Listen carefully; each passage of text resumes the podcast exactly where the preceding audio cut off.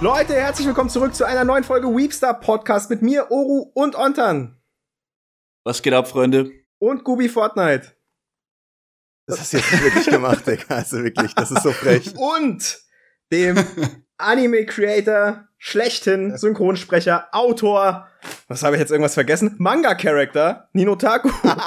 Willkommen. Guten Tag, Geil. guten Tag. Vielen Dank für die Einladung. Ich freue mich sehr dabei zu sein. Wir freuen uns total, dass du da bist. Und äh, ja, es wird auf jeden Fall, weiß ich jetzt schon, eine sehr, sehr coole, interessante Folge.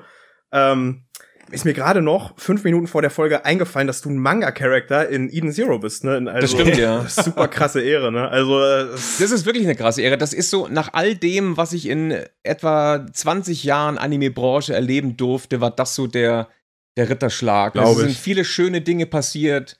Ja. Ähm, mir wurden da wirklich viele Privilegien zuteil und viele schöne Aufgaben. Aber das war so das, das, das äh, i-Tüpfelchen. Eigentlich hätte ich aufhören müssen danach, weil ich glaube, besser wird's nicht mehr. Kann man sich was Besseres vorstellen als von nee. einem, es ist ja auch noch, ne, Mashima ist ja ein sehr, sehr bekannter, großer Mangaka, auch vor allem im ja. Shonen-Bereich. Das ist ja, das ist Wahnsinn. Jungs, stellt euch mal vor, ihr könntet in einem Manga ein Charakter sein. Also so, Damn, so, zu krass. Ihr, ihr, einfach so, also um das richtig zu verstehen, ich habe Eden Zero nie geschaut, aber es ist, du bist richtig ein Charakter, nicht nur eine Synchro-Rolle, sondern dich, dich als ein Mensch, als Charakter? Also ich habe den, den, den Hiro Mashima auf der Leipziger Buchmesse kennengelernt. Okay. So, und dann, es gab eben ein Interview und er war da, wie das eben so üblich ist für japanische äh, Popstars aus dem Bereich. Er war da umringt von tausend Menschen und ja. keiner kam an ihn ran. Ähm, und irgendwann bin ich mal raus und sagte, das ist mir hier irgendwie alles zu stressig. Und er kam dann hinterher äh, und dann standen wir zu zweit draußen. Das gibt's halt ganz, ganz selten. Also, dass diese, dass diese Künstler und Künstlerinnen mal losgelöst von ihrer ganzen Entourage da ähm, mal allein irgendwie unterwegs sind. Und wir haben uns total nett unterhalten, sofort irgendwie gut verstanden. Er hatte auch so gewisse Schnittstellen zu Deutschland, zu München und so. Naja, und dann ging das Interview los und nach dem Interview sagt er dann zu mir, ähm, Sag mal, ist es okay, wenn ich einen Charakter aus dir mache? Also wenn ich dich als Vorlage für einen Charakter verwende? Und ich so, wer, wer, was, wie, was geht jetzt? Und habe mich so gefreut und habe ihn umarmt, so. Ähm, und dieser ganze vorhin erwähnte Stab ist dann erstmal so in Ohnmacht gefallen. Oh Gott, der hat ihn angefasst, der hat Hiro Mashima angefasst, der hat ihn umarmt. So, und dann war es dann irgendwie so, dass es hieß, ja, ähm, er fände das cool, irgendwie, er mag mich irgendwie und mag mein Style. Ich hatte da so einen Zopf und bla und mit dem Bart und keine Ahnung. Da sah es noch ein bisschen aus wie so ein Wikinger, richtig, ne? Ja, so, Geil. und dann ähm, war ich der Meinung, ja gut, äh, also Artens glaube ich nicht, dass das jemals passiert und betens, wenn, dann wird da halt mal im Hintergrund irgendwie so eine Figur mit einem Bart durchschlappen.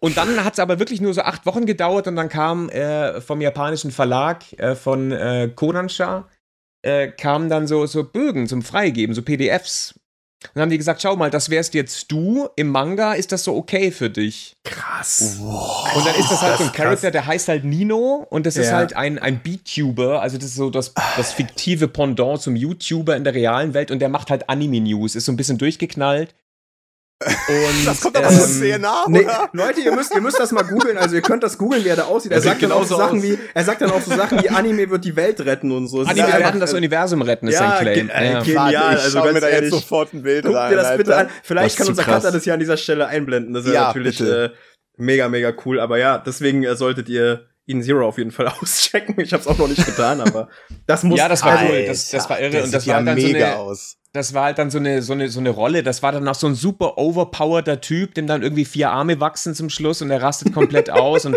er ist halt trotzdem so ein Otaku, ne? Und ist aber ein geil geschriebener Charakter, was mich voll gefreut hat. Eigentlich ein Bösewicht, aber wird dann doch zu einem Guten. Und mhm. naja, und dann kam halt die, die Ankündigung, das wird jetzt adaptiert als Anime. Ähm, und dann habe ich da natürlich äh, die Chance gerochen, mich da selbst zu sprechen und hatte damals halt die Hoffnung, dass das dann irgendwie bei KSM oder KC damals noch oder Peppermint oder so landet, weil ich halt mit denen schon ewig zusammenarbeite und die hatten das halt auf dem Schirm. So, und dann kam es aber halt zu Netflix. Und äh, Netflix ist halt immer so ein bisschen die Büchse der Pandora, ne? Du kommst da nicht so recht ran. Ähm, aber ich habe es dann irgendwie doch geschafft, mit denen zu quatschen und habe denen das erstmal erklärt. Und dann haben sie gesagt, ja klar, cool. Also wenn das ein Charakter ist, der da dir nachempfunden ist, dann kannst du den natürlich sprechen. Mhm. Was ich dann durfte, was eine riesen Herausforderung ist, weil dieses Synchron-Ding ist halt, ich bin ja kein Synchronsprecher, ich mache das ab und zu mal zum Spaß, dann sind das halt ein, zwei Sätzlein. Und in dem Fall war es dann aber halt eine richtige Rolle.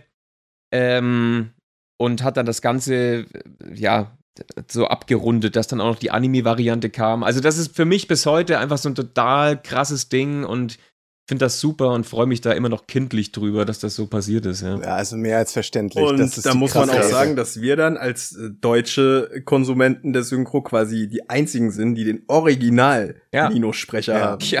Also, wenn man da war so. Äh, ja, das ist cool. Das ist, also das ist wirklich, da ist es schon, glaube ich, so Jetzt habe ich natürlich mit dem Top-Achievement überhaupt angefangen hier. Ne? Ja. Also es ist, ja, wir können geht, jetzt aufhören. Krasser. Leute, jetzt eigentlich gut. die Folge beenden. Tschüss, gut nach Hause. Ciao. ja. Nein, Ey, aber eine Sache. Ja, sag. Eine Sache, über die ich unbedingt mit Nino reden will, ist einfach dein Geschmack zu Anime und Manga, weil du redest sehr selten über die Sachen, die du wirklich feierst. Ja, das ist richtig. Und deswegen ich weiß nicht, wart ihr mit dem Thema fertig? Wir können auch noch gerne ja, weiter ja, darüber nee, nee, reden, nee, wir sind, wir sind, Nino hat halt wahrscheinlich unendlich Nino hat sein Leben zerfetzt, er ist, er ist Gott und wir können jetzt über sein ja, genau. Ding reden. Ja. ich habe tatsächlich, ich habe tatsächlich Chris äh, zu Kanal, zum Kanalstart, also so in, in den Anfangszeiten vor circa zehn Jahren, da habe ich noch mehr äh, Videos gemacht, ähm, in denen es dann auch um meinen persönlichen Geschmack ging, also ob jetzt Manga oder Anime-seitig. Aber das schlief dann so ein bisschen ein. Ich habe mich da halt in allen möglichen Formaten ausprobiert. Äh, schlussendlich ist halt so diese unaufgeregte, klassisch redaktionell getriebene Berichterstattung das, was mir halt am meisten ja. Spaß macht. Da komme ich halt her. Das habe ich bei der GamePro gemacht, das habe ich beim Radio gemacht, das habe ich davor noch beim Allgäuer Anzeigeblatt gemacht bei einer Zeitung. Krass, krass. Bei, bei der ähm, GamePro warst du vorher. ja. Also, wow. Geht ja ganz schön weit zurück alles so, ne? Ja, ja. Ich bin ja praktisch immer noch bei der GamePro so gesehen. Also die, die GamePro gehört zu Webedia. Um das ganz kurz in Perspektive zu rücken für euch, Webedia ist eine Company, die ursprünglich aus Frankreich kommt. Ähm, und zu Webedia gehört auch die GamePro. Die GamePro, die GameStar, IGN Deutschland, Moviepilot, Filmstars, das ist alles Webedia. Ähm, und für mich ging es bei der GamePro los. Also nach meiner, nach meiner Radio-Ära habe ich mich damals initiativ beworben als treuer GamePro-Leser ähm, und fing dann bei der GamePro an, so als klassischer Spieletester. Ne? Also war drei, vier Jahre in der GamePro-Redaktion. Ähm, und dann stießen wir da eben bei Webedia, damals war das noch die IDG Entertainment, äh, heute ist das Webedia und damals stießen wir dann die Tür ins YouTube-Universum auf und dann ergab sich das Krass. eben so, dass ich dann bei der GamePro nicht mehr fest drin war, sondern da ab und zu mal so als Gastautor einen Artikel schrieb oder ein Review getippt habe. Dann ging es los mit High Five und daraus entstand dann Nino Taku. Genau. Gab Krass. es zu dem Zeitpunkt im Anime- und Manga-Bereich überhaupt Konkurrenz? War, war neben dir da schon Leute, die, die irgendwas in der Art und Weise gemacht haben? Ähm, das, das, gab es schon. Okay. Ähm, ich, ich würde behaupten, jetzt vielleicht nicht in dieser Größenordnung. Ich hatte natürlich auch das Glück, dass ich da von einem Verlag ähm, ähm, ähm, die nötige finanzielle Unterstützung hatte, damit ja. wir da halt schöne Aufnahmen die machen Produktionskosten konnten. Genau, damit alles. das alles sauber produziert ah. werden konnte und so weiter und so fort. Es gab YouTuber, YouTube steckte damals ja noch irgendwie in den Kinderschuhen, ne, als Nino Taku anfing. Ja. Wann hast du denn ja angefangen, wenn ich fragen darf? Jahres Nino Taku ist Nino ungefähr Taku? zehn Jahre her und okay. äh, Aber gab es in dieser Anfangszeit dieses Broadcast Yourself bei dir oder war es von Anfang an ein professionelles Level. Also, weil, weil bei ja. YouTube ist es ja wirklich so, dass die meisten angefangen haben, bei sich eine Kamera hinzustellen und über das Thema zu labern, was sie wollten. Nee. Das wurde das quasi, das, das gab bei mir nie. Ja. Mhm. Also es, äh, also es ging damit los, dass YouTube so ein äh, Owned and Original Channel Programm yeah. auf die Beine gestellt hat. Da konnte man sich bewerben. Äh, und den Pitch haben wir damals unter anderem wir von Webedia mit dem Konzept High Five gewonnen. High Five war so ein popkulturübergreifender Kanal, der sich mit Filmen, Serien, aber eben auch Anime, Manga und Videospielen beschäftigt hat. Ähm, das waren, in Summe waren das fünf Leute äh, mit verschiedenen äh, Formaten, die wir da produziert haben, in so einer Wohnzimmeratmosphäre. Gab es dann so Geschichten wie so eine, so, so, eine, so eine Talkshow einmal die Woche oder es gab unser Montagsformat, das nannte sich Endlich Montag, das war so magazingetrieben. Und in diesem Montagsformat gab es dann eben auch eine Anime-Rubrik. Die nannte sich Japanic, die habe ich damals gemacht. Ah, geiler Name auch. Ne? Und habe dann relativ schnell gemerkt, okay, das ist eben für Leute, die mit Anime nichts zu tun haben, sind selbst so zwei Minuten äh, äh, zu viel. Das überfordert die. Also die Anime war damals bei weitem noch nicht so massenkompatibel, wie das heute ist. Ja. Und im Umkehrschluss war es aber so, dass es für Leute, die diese Affinität mitbrachten, waren dann zwei Minuten zu wenig. Und dann habe ich gesagt, ja gut, dann starte ich da jetzt parallel zu High Five so einen monothematischen Anime-Kanal, wo es dann wirklich nur um japanische Popkultur geht. Und so entstand dann Nino Taku TV und das war aber ähnlich wie High Five oder eben auch mm. de, der GamePro-Content, das war immer redaktionell getrieben. So. Also das heißt aber auch die Einnahmen von deinem Kanal, ging die jetzt an dich oder war das eher eine Geschäftseinnahme und du hast, die, du hast ganz normales Gehalt bekommen? Also warst du da selbstständiger Creator? Nee, also okay. ich bin, ich bin mehr oder weniger seit guten zehn Jahren, wenn du es so willst, selbstständiger Angestellter. Ah, okay. Bei Webedia. Okay, also, verstehe. also das, das fließt alles in die Webedia-Kasse. Krass, ja. Ähm, ich bin da halt Angestellter. Auf, auf, auf meinem Kärtchen oder in meiner Signatur bin ich eigentlich Creative Director bei Webedia. Mhm. Weil ich zwischenzeitlich ganz andere Sachen gemacht habe, irgendwelche Konzepte zu tippen äh, und so mir so kreative Sales-Geschichten auszudenken. Aber dann nahm das mit Nino Taco TV so eine Eigendynamik an, dass man sagte, ja komm, ey, wenn das doch funktioniert ja. äh, mit eurer One-Man-Army hier, ähm, dann, dann macht das doch mal weiter. Ähm, da, will sagen, ich bin da angestellt, aber man lässt mich da halt machen. So. Okay, okay, das schön. Ist, äh, das ist aber eine sehr, sehr spannende Frage, Nick, weil was ich natürlich auch gerade bei deinen Videos ähm, mich immer frage, als jemand, der auch schon sehr, sehr lange äh, in YouTube unterwegs ist und schon die ganzen alten Geschichten noch kennt, damals so 2010, da war das oder, oder 11, da hast du dir extra so ein Netzwerk gesucht, damit du keine, ähm, ja. keine äh, Probleme mit Lizenzen kriegst, weil die genau. haben das dann für dich genau. geregelt, genau. damit du nicht gesperrt bist, wenn du zum Beispiel von einem Anime einen Clip reinnimmst oder mhm. sowas, ne? Ähm, und das habe ich mich bei dir schon ganz oft gefragt, wie das da Lizenz, also äh, ich will jetzt nicht deine Rechtslage wissen oder so, ja. so das ist, aber ob du da irgendwie also, können deine Videos grün sein? Weißt du, so Werbung schalte technisch? Ja. Weil, weil du ja. Die sind immer grün, ja. Okay, krass. weil, also ich, ich muss, ich muss, nee, ich muss immer gucken, dass da nicht äh, Copyright Claim von Sony Japan ja, äh, ja. Oder, oder so, weißt du, äh, ja, wird also, jetzt für die monetarisiert. Also, es ist, es ist halt so, dass ich seit Jahr und Tag mit den, mit den deutschen Publishern eng zusammenarbeite. So. Mhm. Und die sorgen dann schon dafür, dass ich dann eben auch bei den, bei den wichtigen renommierten Studios gewitelistet bin, dass die auch wissen, was ich da mache.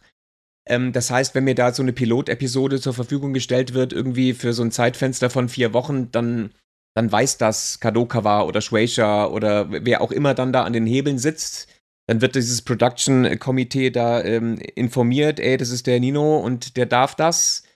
Und dann werde ich da gewitelistet. Cool. So, es kommt cool. aber trotzdem vor, äh, dass dann mal ein Claim kommt oder ein Strike oder irgendwas, weil das alles so undurchsichtig wurde, also auch durch diese ganzen, meiner Meinung nach, sehr willkürlichen Algorithmen inzwischen bei YouTube. Also das war damals noch bei High Five, war YouTube halt so wilder Westen, überspitzt formuliert. Da konntest mhm. du fast machen, was du willst, egal was die mhm. Thumbnails angeht, die Titel, äh, die, die Clipauswahl, die Musik, also es ging eigentlich alles. Da ist ganz selten Boah, mal was krass. passiert. Also so, und da, was, was ich toll fand, wir haben das nie ausgenutzt. Also wir haben nie gesagt, okay, komm, ey, das schert ja sowieso keinen, wir können da machen, was wir wollen, das nicht. Ähm, aber im Vergleich äh, zu heute war das so viel einfacher alles und so viel weniger frustrierend auch. Ähm, ähm, weil es oftmals so widersprüchlich ist, ne? wenn man da irgendwie offizielles Trailermaterial verwendet, ähm, und dann aber sieht, dass es halt Webseiten gibt, wo es komplette Serien und Filme einfach ne, äh, zum Abruf bereitgestellt werden, während man selber versucht, das Ganze, ähm, das Ganze äh, anzuschieben, da halt nichts zu tun, was nicht rechtens ist. So, und das, das ist was, das ist halt über die Jahre irgendwie immer komplizierter und schwieriger geworden. Aber äh, um das abzukürzen und da, deine Frage nochmal zu beantworten, also in Japan weiß man da so ungefähr, was ich mache. Ähm, und das spielt mir natürlich in die Karten. Hat ein bisschen gedauert, jetzt hat man mich da ganz gut auf dem Schirm. Deswegen Aber steht ja alles, cool. steht alles ja auch, grün. Du kannst ja auch ganz, du lädst ja teilweise einfach Trailer hoch von Anime und so. Also äh, kommen die dann quasi auf dich zu und sagen, ey, möchtest du den Trailer zu unserem neuen genau. Anime hochladen? Genau. Das ist dann halt einfach so eine Win-Win-Situation. Ja, ne? Ich, ich freue mich über coolen Content. Man, man schiebt den, den legalen Konsum auch so ein bisschen an. Ähm, und natürlich freut sich ein Publisher dann auch, wenn er weiß, okay, auf meinem Kanal wird jetzt was präsentiert. Ich lade da ja auch keinen Schmutz hoch, sondern das sind dann halt Trailer zu Serien, wo ich sage, okay, finde ich halt cool. Ähm, genau, aber dann wird das im Vorfeld alles äh, abgesprochen. Da werden dann 100 Freigabeschleifen gedreht, wo 30 Leute dann von Shueisha oder Kadokawa oder Kodansha oder wem auch immer auf dem Verteiler stehen ähm, und dann weiß da auch jeder Bescheid, äh, dass das bei mir dann veröffentlicht wird. Also ich mache das nicht einfach so, cool. weil ich Bock drauf habe und spekuliere darauf, dass da nichts passiert, sondern ähm, das ist schon dann alles ab, abgesichert. ja, ich, ähm, ich weiß aber, ich, ich bin nämlich auch, ich, auch bei dieser Netflix-Real-Sache, ich weiß immer nicht, darf ich Bilder zeigen, darf ich Ausschnitte, weißt du, das ist natürlich dann wieder wir sind eine ganz andere Situation, ne? Ich habe noch aber eine letzte Frage zu dem, zu dem YouTube-Ding, und zwar, ähm, du sowas sowas wie wie du den Content den du machst der funktioniert ja eigentlich heute heutzutage gar nicht mehr so so oft so viel also würde ich jetzt einen Kanal nee. starten mit dem ganzen ich glaube nicht dass das irgendwie Anklang finden würde und nee. merkst du das auch dass sich über die ja. Zeit die Menschen und die Zuschauer und der Content drastisch verändert hat extrem ähm, extrem ich, ich habe ja ich habe ja mitbekommen du warst so ein bisschen enttäuscht von manchen Videos die du wo du dir viel ja. Mühe gegeben hast wo ähm, du dir mehr Aufmerksamkeit erhofft hast ja ähm, wie, wie, wie handelst du das? Machst du trotzdem einfach weiter oder möchtest du dich anpassen mit den ganzen Sachen? Mm, also anpassen ein Stück weit auf jeden mhm. Fall. Was ich, was ich nicht machen werde, ist A, mich jetzt irgendwie prostituieren oder B, irgendjemanden mimen, der ich nicht bin. Oder, ja, das ist ja, das ist ähm, wichtig. Safe. Also, also ja. was halt bei mir einfach nicht funktioniert, ist, dass ich ein, dass ich dann halt so ein, so ein Short mache oder ein Reel, äh, indem ich dann 28 mal Digger oder ehrenlos oder gottlos Ach, oder, ist, oder Bro oder. Ich glaube, das ist auch gar nicht sage. wichtig. Ich glaube, das ist gar nicht wichtig. Ich glaube, also was, äh, was, Doch, was. Das ist sehr wichtig. Dass man Digger sagt? ja. Es Doch, ist, ich, ich glaube, ich glaube aber, ich glaube, er hat einen Punkt. Also, also, es geht, also, also, es geht jetzt nicht um das Wort, es geht nicht um das Wort Digger, aber es geht ja. darum, dass man, dass man die Sprache ähm, der Zuschauer spricht.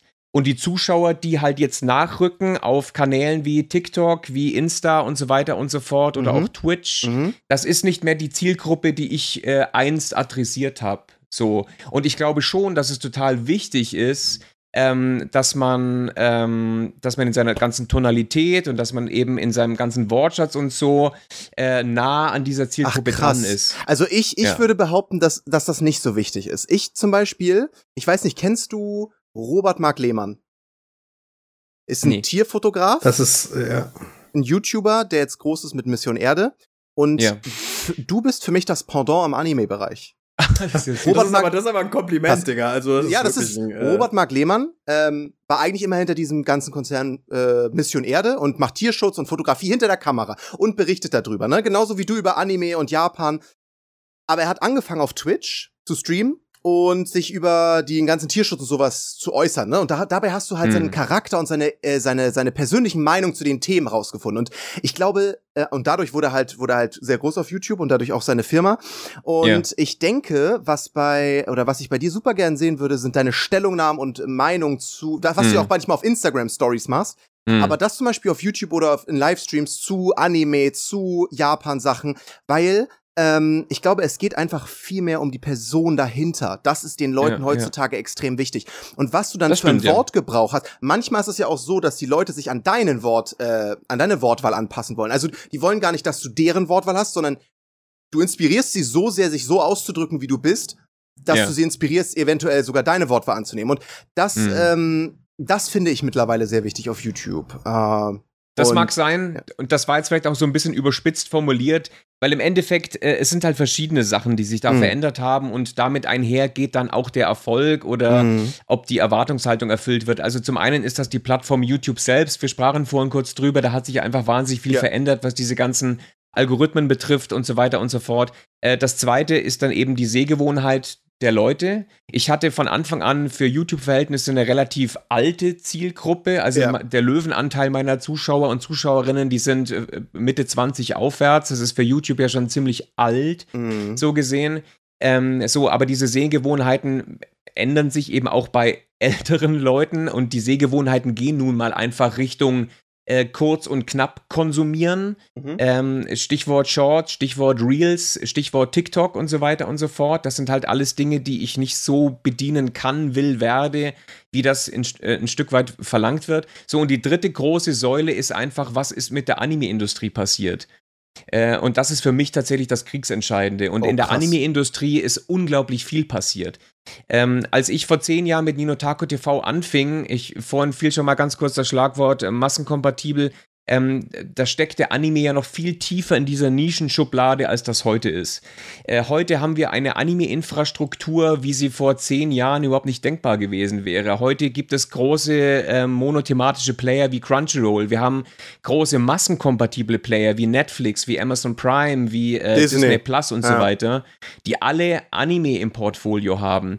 Das will sagen, Anime wird inzwischen, und das ist ja toll für den Fan, aber schlecht für mich, ähm, im großen Stil eingekauft und lizenziert. Es gibt eigentlich alles, was Rang und Namen hat, ähm, auf legalem Wege für verhältnismäßig kleines Geld in Deutschland zu konsumieren. Oftmals dann auch noch in Simulcast-Form, teilweise sogar in Simuldub-Form. True. Ähm, will sagen, ähm, es ist für mich inzwischen schon fast eine große Meldung wert, wenn ein Anime mal nicht kommt. Also so wie das jetzt bei Bleach zum Beispiel war. Da war das ja so ewig holprig, bis Disney Plus dann endlich mal mit dem Thousand Year Blood War Arc loslegte. Mhm. Das sind inzwischen eigentliche Themen.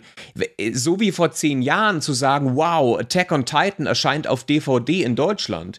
Oder Krass. Publisher X hat Anime Y lizenziert. Ja das hat früher gezogen, als ich, als ich loslegte ja. mit, mit YouTube und mit diesen News.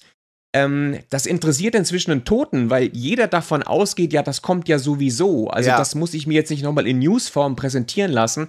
Und wenn es mal eine wirklich interessante News gibt, und das kommt für mich als Creator in dem Bereich erschwerend dazu, dann wird diese News im Zweifel auch von den Verantwortlichen selber gedroppt.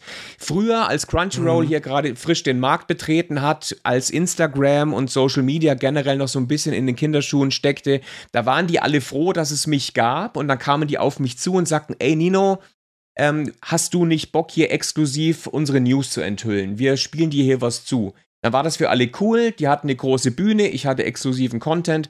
Inzwischen sind die alle so groß. Äh, Crunchyroll ist inzwischen größer als ich auf YouTube, größer auf Instagram als ich. Dann sagen die, nee, ähm, das, das verbraten wir mal lieber selber. Dadurch brechen mir halt auch Themen weg.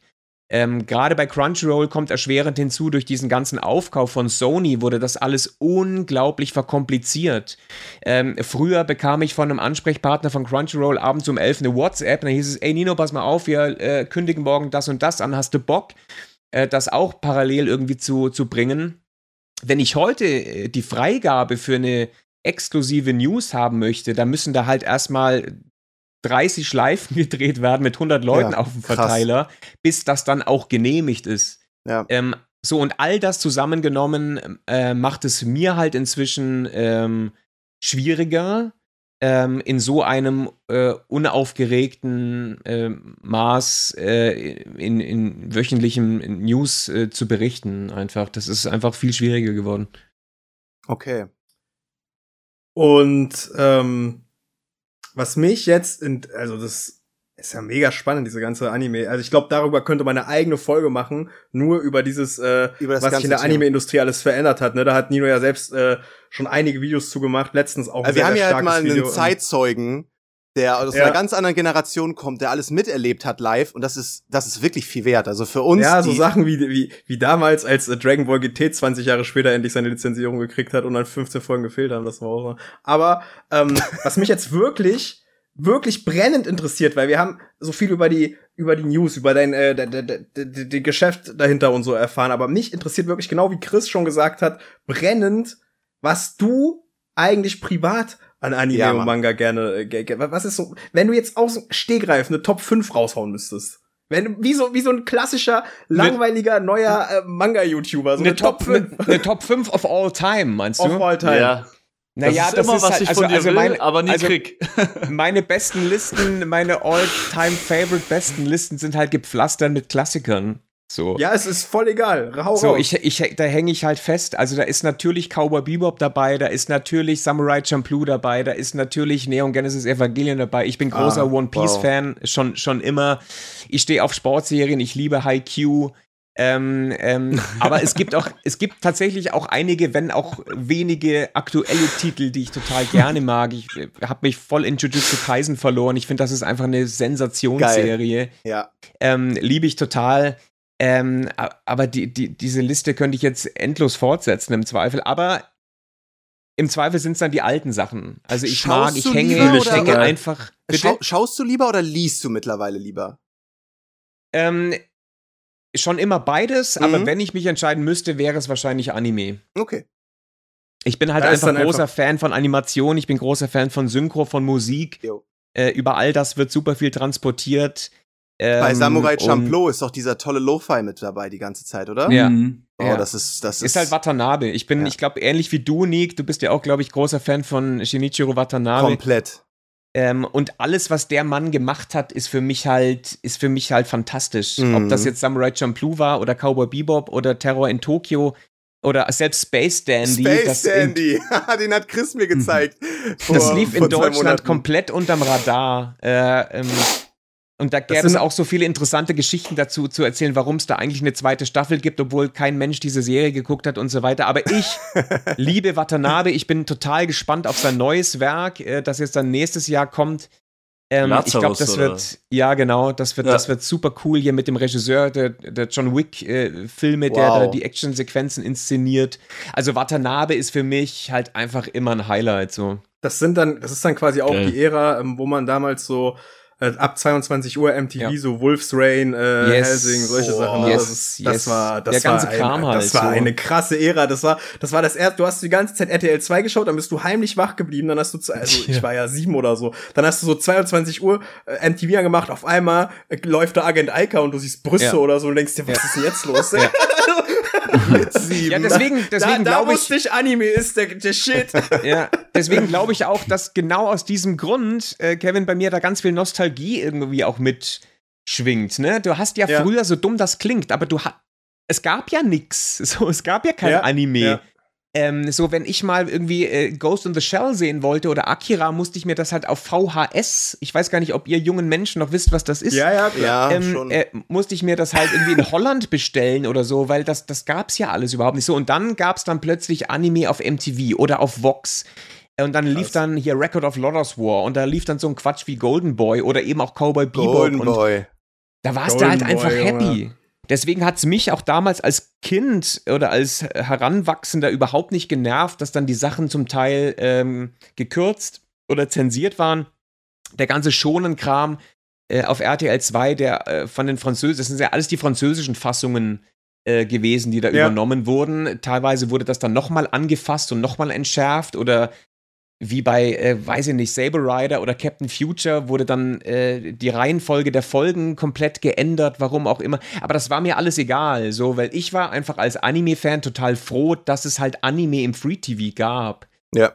Ähm, so, und, und heute ist das halt so eine gewisse Übersättigung, die ich halt bei mir, glaube ich, feststelle, weil ich halt ne, aus dieser Zeit komme, wo ich zum Zivildienst gelaufen bin mit meinem Walkman und hatte auf der einen Seite die OK Computer von Radiohead und auf der anderen Seite die Comfort Eagle von, von, von Cake und war Krass. froh, wenn drei Serien im Fernsehen liefen. Heute so, bist heute du einfach wirklich überladen, ne? Du hast eine komplette Reizüberflutung. Du weißt du gar, nicht, gar nicht, was ja. du willst. Aber deswegen gibt's ja auch so Manga-Creator, die sich diese Zeit nehmen, tausende Werke lesen, damit die Zuschauer sich, äh, sich so ein paar rauspicken können, für die sie sich entscheiden, wenn sie gar nicht so drin sind. Das finde ich halt ja. immer geil und äh, ja. ähm, da kann man einiges an Zeit sparen, weil App übersättigt. Ich glaube, es ist so, nächste Season oder übernächste Season, also pro Season kommt jetzt, kommen jetzt immer fast 50 neue Anime.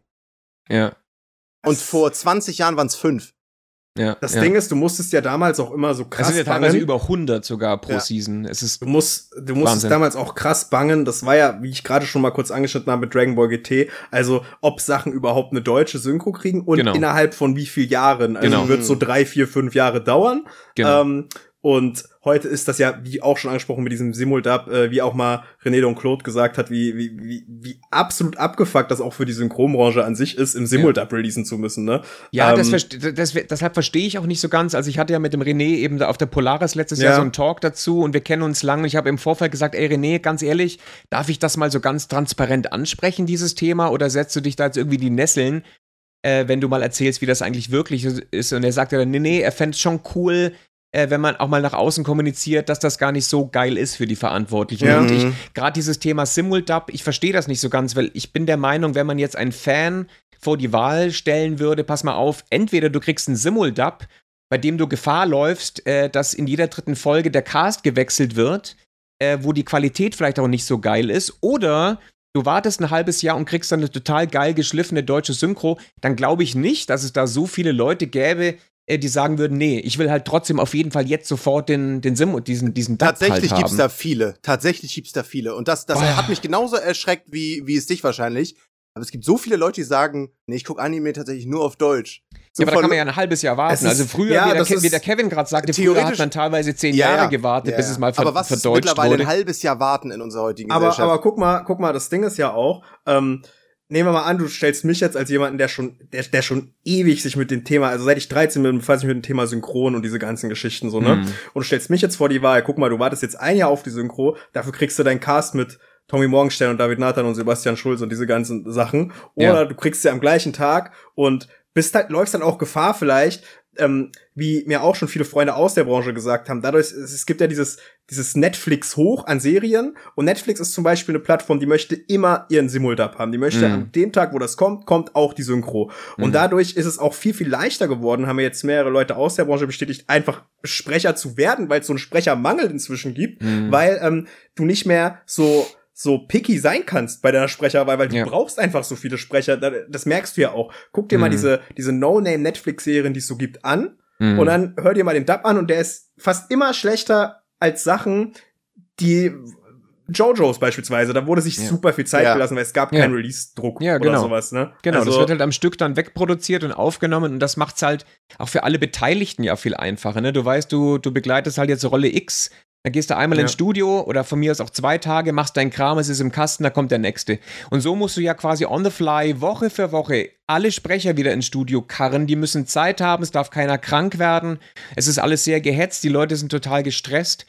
Also ich weiß nicht, ähm, ob das, ob man da wirklich so sehr davon profitiert. Und was ich halt auch nicht verstehe, und da sind wir halt wieder bei dieser, bei dieser japanischen Wundertüte der Produktionskomitees und der, der Lizenzierungsprozesse und so weiter, ähm, ich verstehe halt auch nicht, warum dann die japanischen Studios ähm, sich nicht dazu durchringen zu sagen, okay, ähm, die wollen halt einen Simuldub machen, dann schicken wir denen halt die ganze Sendung. Also warum schicken die Japaner dann den, den Studios in Deutschland, in, in Spanien, in Italien Woche für Woche eine Folge.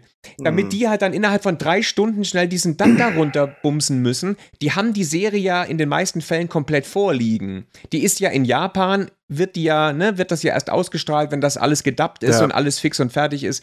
Das verstehe ich irgendwie halt immer nicht so ganz.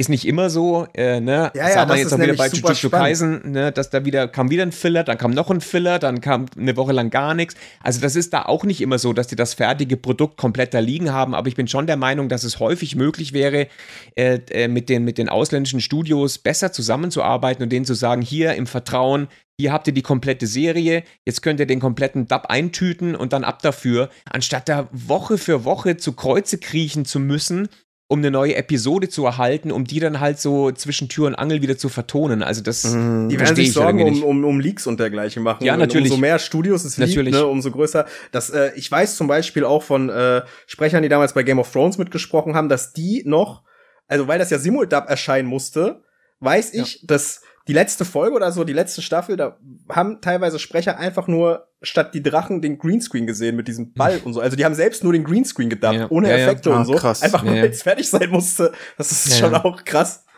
Ja, schwierig. Super interessantes Thema. Ähm, ja.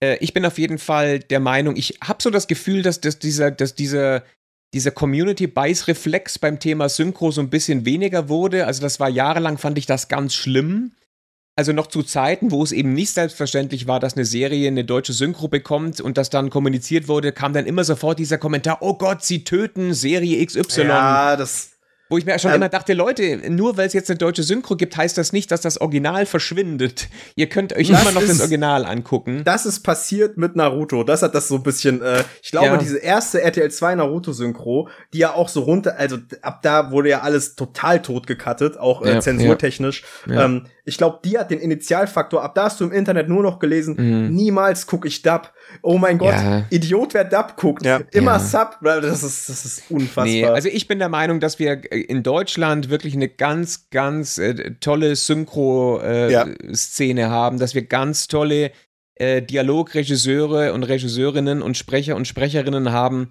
ähm, die da auch sehr viel Herzblut reinstecken. Jetzt auch im Zusammenhang mit dieser One Piece Live-Action-Serie, was der Daniel Schlauch äh, da wieder geleistet Krass. hat. Also der deutsche Ruffy-Sprecher, der ja auch die Dialogregie geführt hat.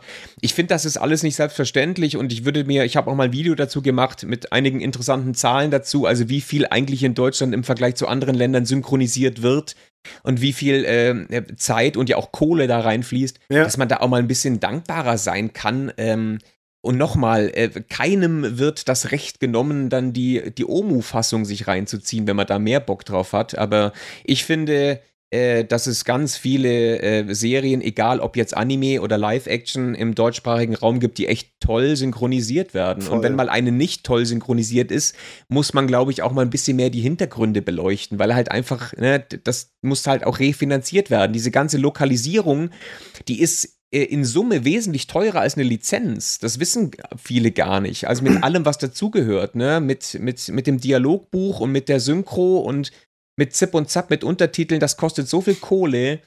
Äh, und wenn halt dann mal nicht äh, eine Serie on Fleek ist und da kein Tommy Morgenstern oder kein David Nathan oder wer auch immer vor dem Mikro steht, das dann immer sofort zu verurteilen und da mit der rhetorischen Fackel und Missgabel angerannt zu kommen, das finde ich so schade, weil nochmal, ich finde, uns geht es damit sehr, sehr gut in Deutschland.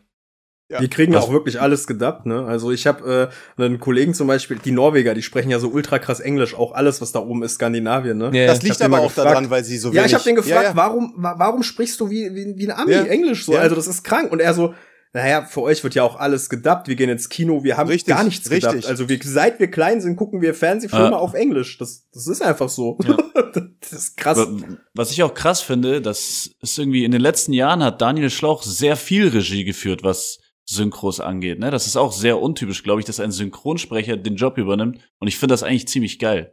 Ja, aber das man, hat inzwischen so ein bisschen Modell gemacht tatsächlich. Also ja. auch ein Patrick Keller, ne, den man als Sprecher von Kirito aus Sword Art Online kennt, der macht auch Dialogregie inzwischen. Oder Nerike Werner, äh, die auch ursprünglich Sprecherin war, macht super viel Dialogregie inzwischen. Und ich finde das ja auch toll. Gemacht, ich, ne? Ja, ich finde also, das ja auch genau. toll, ne, weil die Leute sind halt nah dran und die haben da halt auch Bock ja. drauf.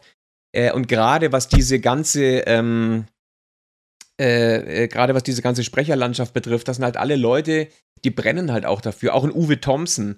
Der Uwe Thompson, also das ist der deutsche Sprecher von Zorro aus One Piece, ein super cooler Typ. Ähm, ich glaube, der hat Jojo gemacht mit dem, mit dem Marius Gavrilis zusammen. Mhm. Ähm, also das ist nicht unüblich inzwischen und ich finde das halt auch cool. So ich finde das richtig cool. Das ist ja. eigentlich eine richtige Richtung. Das ist ein ja. bisschen wie wenn der Handwerker zum Meister wird. Ja, genau. So, genauso soll es eigentlich sein. Ja, Voll. genau. Das ist sehr geil. Das ähm, ist auch, du ähm, merkst halt auch, dass diese ganzen, äh, diese ganzen 90s Kids, ne, ja. die jetzt, die selbst Anime-Fans waren, dann Sprecher geworden sind, dann Regie übernehmen, wenn die das machen. Ey, das so, ist das gleiche wie bei weil Nintendo. Da, weil da so ein gewisses, wenn da so, diese so ein Leute, Herz die jetzt die Mario-Spiele weißt du? machen, sind ja auch mal Fans gewesen von Mario-Spielen. Ich wünschte, das wäre auch für die Leute, die die Pokémon-Spiele machen. Das so. kommt noch, das kommt noch. Das kommt noch. Aber jetzt ganz ehrlich, äh, fast eine Woche ist sie schon raus. Wie fandet ihr die äh, Adaption auf Netflix? Habt ihr die geguckt? Super One Piece?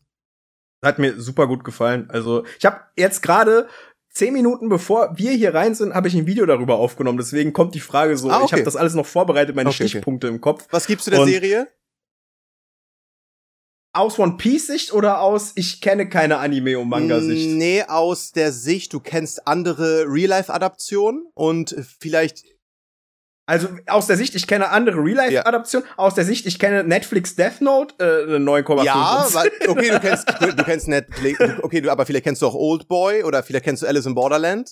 Ich gebe dem Ding eine 8 von 10. Das hat mich super entertained. Same. Ich finde, äh, Handlungsbögen wurden sinnvoll nach vorne gezogen. Das, äh, man hat gemerkt, dass Oda sehr viel Foreshadowing gemacht hat auf äh, spätere Sachen, die er mhm. vielleicht damals schon gemacht hätte, hätte er gewusst, dass er das irgendwann so machen will. Also das Pacing ähm, war wesentlich die, besser. Das Pacing war wesentlich. Es hat und das Ding ist, was ich auch schon gesagt habe. Also das ist jetzt nur meine Meinung. Danach könnt ihr auch drüber reden. Ähm, ich brauche nicht unbedingt einen Anime, der den Manga noch mal adaptiert und das vielleicht sogar schlechter macht mhm. als der Manga, weil er sehr viel fillert und sehr langsam ist teilweise.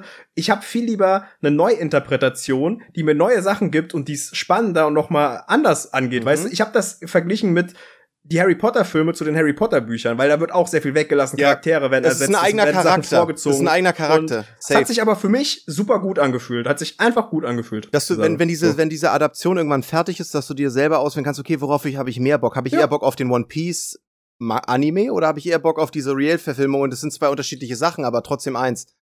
und es spricht andere Leute an. Also ich habe sehr mhm. viele Leute in meinem Umfeld, die gucken, denn die haben sich jahrelang geweigert, diesen Anime zu gucken, weil also, sie sagen, das meine Mutter doof aus. Ich mag geguckt. den Zeichenstil nicht.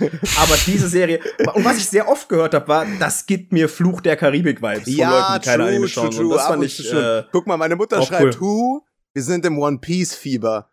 Heute Morgen zum Frühstück gleich zwei Folgen reingezogen. Dann wollte ich gerade mal eine Folge als Anime Geil. sehen und muss mich leider wieder einloggen. Wie ist dein Passwort?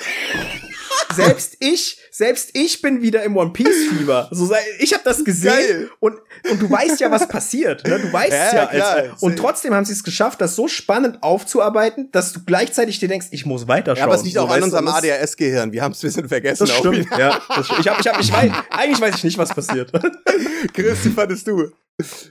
Boah, also meine Meinung war eigentlich vor der Serie genauso wie jetzt. Ja mich interessiert's nicht krass. Das Einzige, was mich eigentlich interessiert, ist, dass die Serie One Piece supportet quasi, dass es neue Leute erreicht, die One Piece davor nicht erreicht hat. Und solange das passiert und nicht quasi ein schlechtes Licht auf One Piece dadurch gerückt wird, finde ich es eigentlich geil. Aber an sich, keine Ahnung, ist für mich ein bisschen uninteressant so. Geil. Ui, da haben wir den Ruffy. und jetzt sagst du uns mit deiner Ruffy-Figur, was du von der Serie gehalten hast. ähm, ich fand sie okay. Ja, gib mal eine 1 bis 10. Ich fand sie okay, nicht, nicht mehr und nicht weniger. Also ich finde, es war halt, es war halt kein Hit, aber ich finde, es war halt vor allem auch nicht dieser von vielen prophezeite Superflop. Ähm, ich, hatte, ich hatte Spaß damit. Ähm, ich hatte vor Start keinerlei Erwartungshaltung. So, ja. also ich war da komplett neutral. Und entsprechend konnte ich halt weder überrascht noch enttäuscht werden. Ich habe mir das angeguckt, ähm, hatte Freude damit. Ich finde, sie haben einige Sachen haben sie richtig gut gelöst gekriegt. Andere Sachen haben, finde ich, nicht so gut geklappt. Ähm, ähm, aber äh, am Ende des Tages hat es irgendwie Spaß gemacht, was vor allem nach meiner subjektiven Wahrnehmung an zwei Dingen liegt. Erstens der Cast. Also, also allem voran der, der, der mexikanische Hauptdarsteller, dessen Namen ich leider immer vergesse. Ich finde, der macht so cool.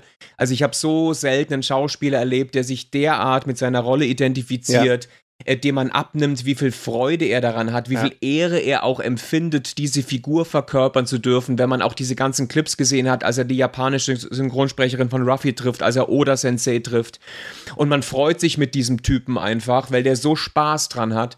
Und auch die ganze, der restliche Cast, zumindest so die Strohhutbande, ich fand die alle echt spitze. Es hat Spaß gemacht, denen zuzugucken. Ähm, das ist das eine. Und das andere, ich finde, man nimmt den Verantwortlichen einfach ab, dass sie versucht haben, dieser Mammutvorlage und Oda gerecht zu werden. Äh, das ist eine das Verneigung ganz oft. Das ist nicht einfach irgendwie so hingerotzt. Ähm, oder wie bei dieser Cowboy Bebop Realserie, wo man dann mal Shinichiro Watanabe ins Bild schreibt um da so einen Kniefall zu mimen, sondern bei One Piece merkst du wirklich, okay, die haben sich hier nach Kräften bemüht, ähm, dieser Vorlage gerecht zu werden und das so gut es geht halt einzufangen. Dass man das nicht eins zu eins einfangen kann, ich glaube, das muss halt jedem klar sein, weil deswegen gibt es One Piece oder auch Death Note oder auch Full Metal Alchemist oder Gintama oder was auch immer als Anime ja. und nicht in seiner Urvariante als Realversion. Äh, aber dafür, finde ich, haben sie es haben gut gemacht. Vorhin, Kevin, du sagtest es, glaube ich, äh, sagtest du Neuinterpretation. Ähm, hier und ja. da hätte ich mir tatsächlich ein bisschen mehr Neuinterpretation gewünscht. Ja, ich auch. Ähm, Nochmal, ab und zu funktioniert das richtig gut. Ähm, dann gibt es Momente, als dann Garb mit seiner Hundemütze ins Bild eiert, dachte ich mir, Leute, es muss doch irgendjemandem ja, aufgefallen sein, sein, dass ja, das so bescheuert aussieht. Ja. Oder auch die Crew von Captain Black, ne, mhm. teilweise, als er damit da, also mit seiner Captain Maske. Black zum Beispiel war für mich, das war kompletter Absturz, diese ganze Sache. Ja. Aber, aber wenn wir da schon sind, beispielsweise diese Lysop, äh, jetzt, wir, wir spoilern jetzt ein bisschen, Leute, äh, diese, diese, diese Kussszene von Lysop. Also, mhm. das, das fand ich zum Beispiel eine, ein cooles Add-on. Also, das war eine Sache, ja, die hätte mir, und es gibt ja auch viele versteckte, es gibt ja auch viele versteckte Sachen, die das Ganze jetzt so ein bisschen, bereichern nochmal, ne? Dass man jetzt nicht sagt, okay, man macht das halt jetzt stumpf eins zu eins, so wie es da niedergeschrieben oder mhm. niedergezeichnet oder niederanimiert wurde, sondern man macht es ein bisschen neu durch so Kleinigkeiten wie die Tatsache, dass eben auf dieser Kiste, in der die Gum-Gum-Frucht ist, jetzt plötzlich ein Marinelogo ist. Das gab's nicht ja, im Original. Und du mhm, denkst genau. dir, okay, warte mal, stopp, was, okay, wohin wollen sie denn damit jetzt? Ähm, ja. ne, weil wenn man im Manga drin ist, weiß man ja, wie die Marine zu ja. dieser Frucht steht und wie ja. die sieben Weisen zu dieser Gum Gummfrucht stehen, gerade jetzt zu, ne, wo es um Joyboy geht und so. Also das fand ich schon irgendwie cool. Ähm, deswegen, ich, hat, ich hatte Freude damit, kann man halt aber bei einer Show, die irgendwie was, 18 Millionen pro Episode kostet, dann irgendwie auch erwarten. Ähm, bin gespannt, wie es dann weitergeht. Wenn es weitergeht, was machen sie mit Chopper? Ich finde, das ja, ist. Ja, ja, das, das, das könnte das Übermaskotte, könnte so Detektiv Pikachu-mäßig gemacht ich werden. Glaube, das ja, wird Detektiv, ich glaube, es wird in ja. den Detektiv Pikachu Aber denkt ihr, gehen. das wird so ein CGI-Knödel dann? Äh, ja, ja, ja, ich, ja. Oder, oder sie machen es wie äh, Baby Yoda und machen eine Puppe. Ja. Ähm, mm. Ich habe aber ich cool. eine ganz spannende Sache Fänd ist, cool. weil äh, Nino gesagt hat, er ist halt ohne Erwartung rein. Ich glaube, warum die Serie bei mir so eingeschlagen hat und mich so begeistert hat, ist, dass ich halt mit minus tausende Erwartungen rein bin. Ja. Also ich hm. dachte so, das wird die größte Scheiße. Und dann hat mich natürlich, haben mich dann Sachen begeistert, die vielleicht einen gar nicht begeistert hätten, wenn man mit normalen Erwartungen oder bisschen guten Erwartungen reingegangen wäre. Wisst ihr, was das Ding meine, ist halt Leute? halt bei so jedem One Piece Fan, wenn wenn er oder sie gesehen diese erste Szene schon gesehen hat mit Gold Roger, da war man einfach hyped. Also. Du, du hast das einfach nochmal so erlebt und auch Gänsehaut bekommen einfach, weil das so einen großen Teil so in deinem Leben eingenommen hat. Und wenn du das jetzt nochmal so siehst mit echten Schauspielern und dass da auch unten alle stehen, Shang steht da und so weiter, da, so fängt die Serie an, dann bist, hast du einfach Bock, das jetzt durchzubingen. Ist einfach so. Mhm. Ich finde, aus, aus Sicht von einem One Piece-Fan war es so ein bisschen vergleichbar mit dem Super Mario-Film. Ja. Nur, dass der Super Mario-Film in der True. zweiten Hälfte ein bisschen, ein bisschen langweilig war, weil das einfach nur dieser Endfight war, finde ich. Aber so ist hm. voll vergleichbar. So, man so auch, dass du so schaut das einfach und wird so ein bisschen hast, ne? Von welchem, so, von welchem Super Mario Film redest du denn jetzt? Also von dem aktuellen? Von, von dem aktuellen, von okay, diesem nicht von diesem nee. Live-Action-Film aus den 80ern. nein, nein, nein, nein, nein, nein. Nicht der mit diesem Cooper. Okay. Alter, die waren so nein, nein, nein. Geil. Der war viel geiler. ja, der war viel ich geiler. Fand den, ich fand den auch geil. Ich fand den mega geil, ja. Ähm, was mir zum Beispiel nicht so gut gefallen hat bei der Live-Action, ich finde, da hätten sie noch ein bisschen mehr original sein können. Also original im Sinne von nicht wie der Manga oder der Anime. Ich finde, die sollten nicht diese Emotionen von den Charakteren so krass versuchen zu imitieren. Das, das wirkt irgendwie falsch mit echten Schauspielern. So, diese, so, so auch, finde ich. Also Zorro hat super funktioniert, finde ich. Manchmal hat's geklappt. So bei Helmeppo war finde ich auch so. gut. So man wollte aber fand, einfach aber in die Fresse war das nicht voll so. cool?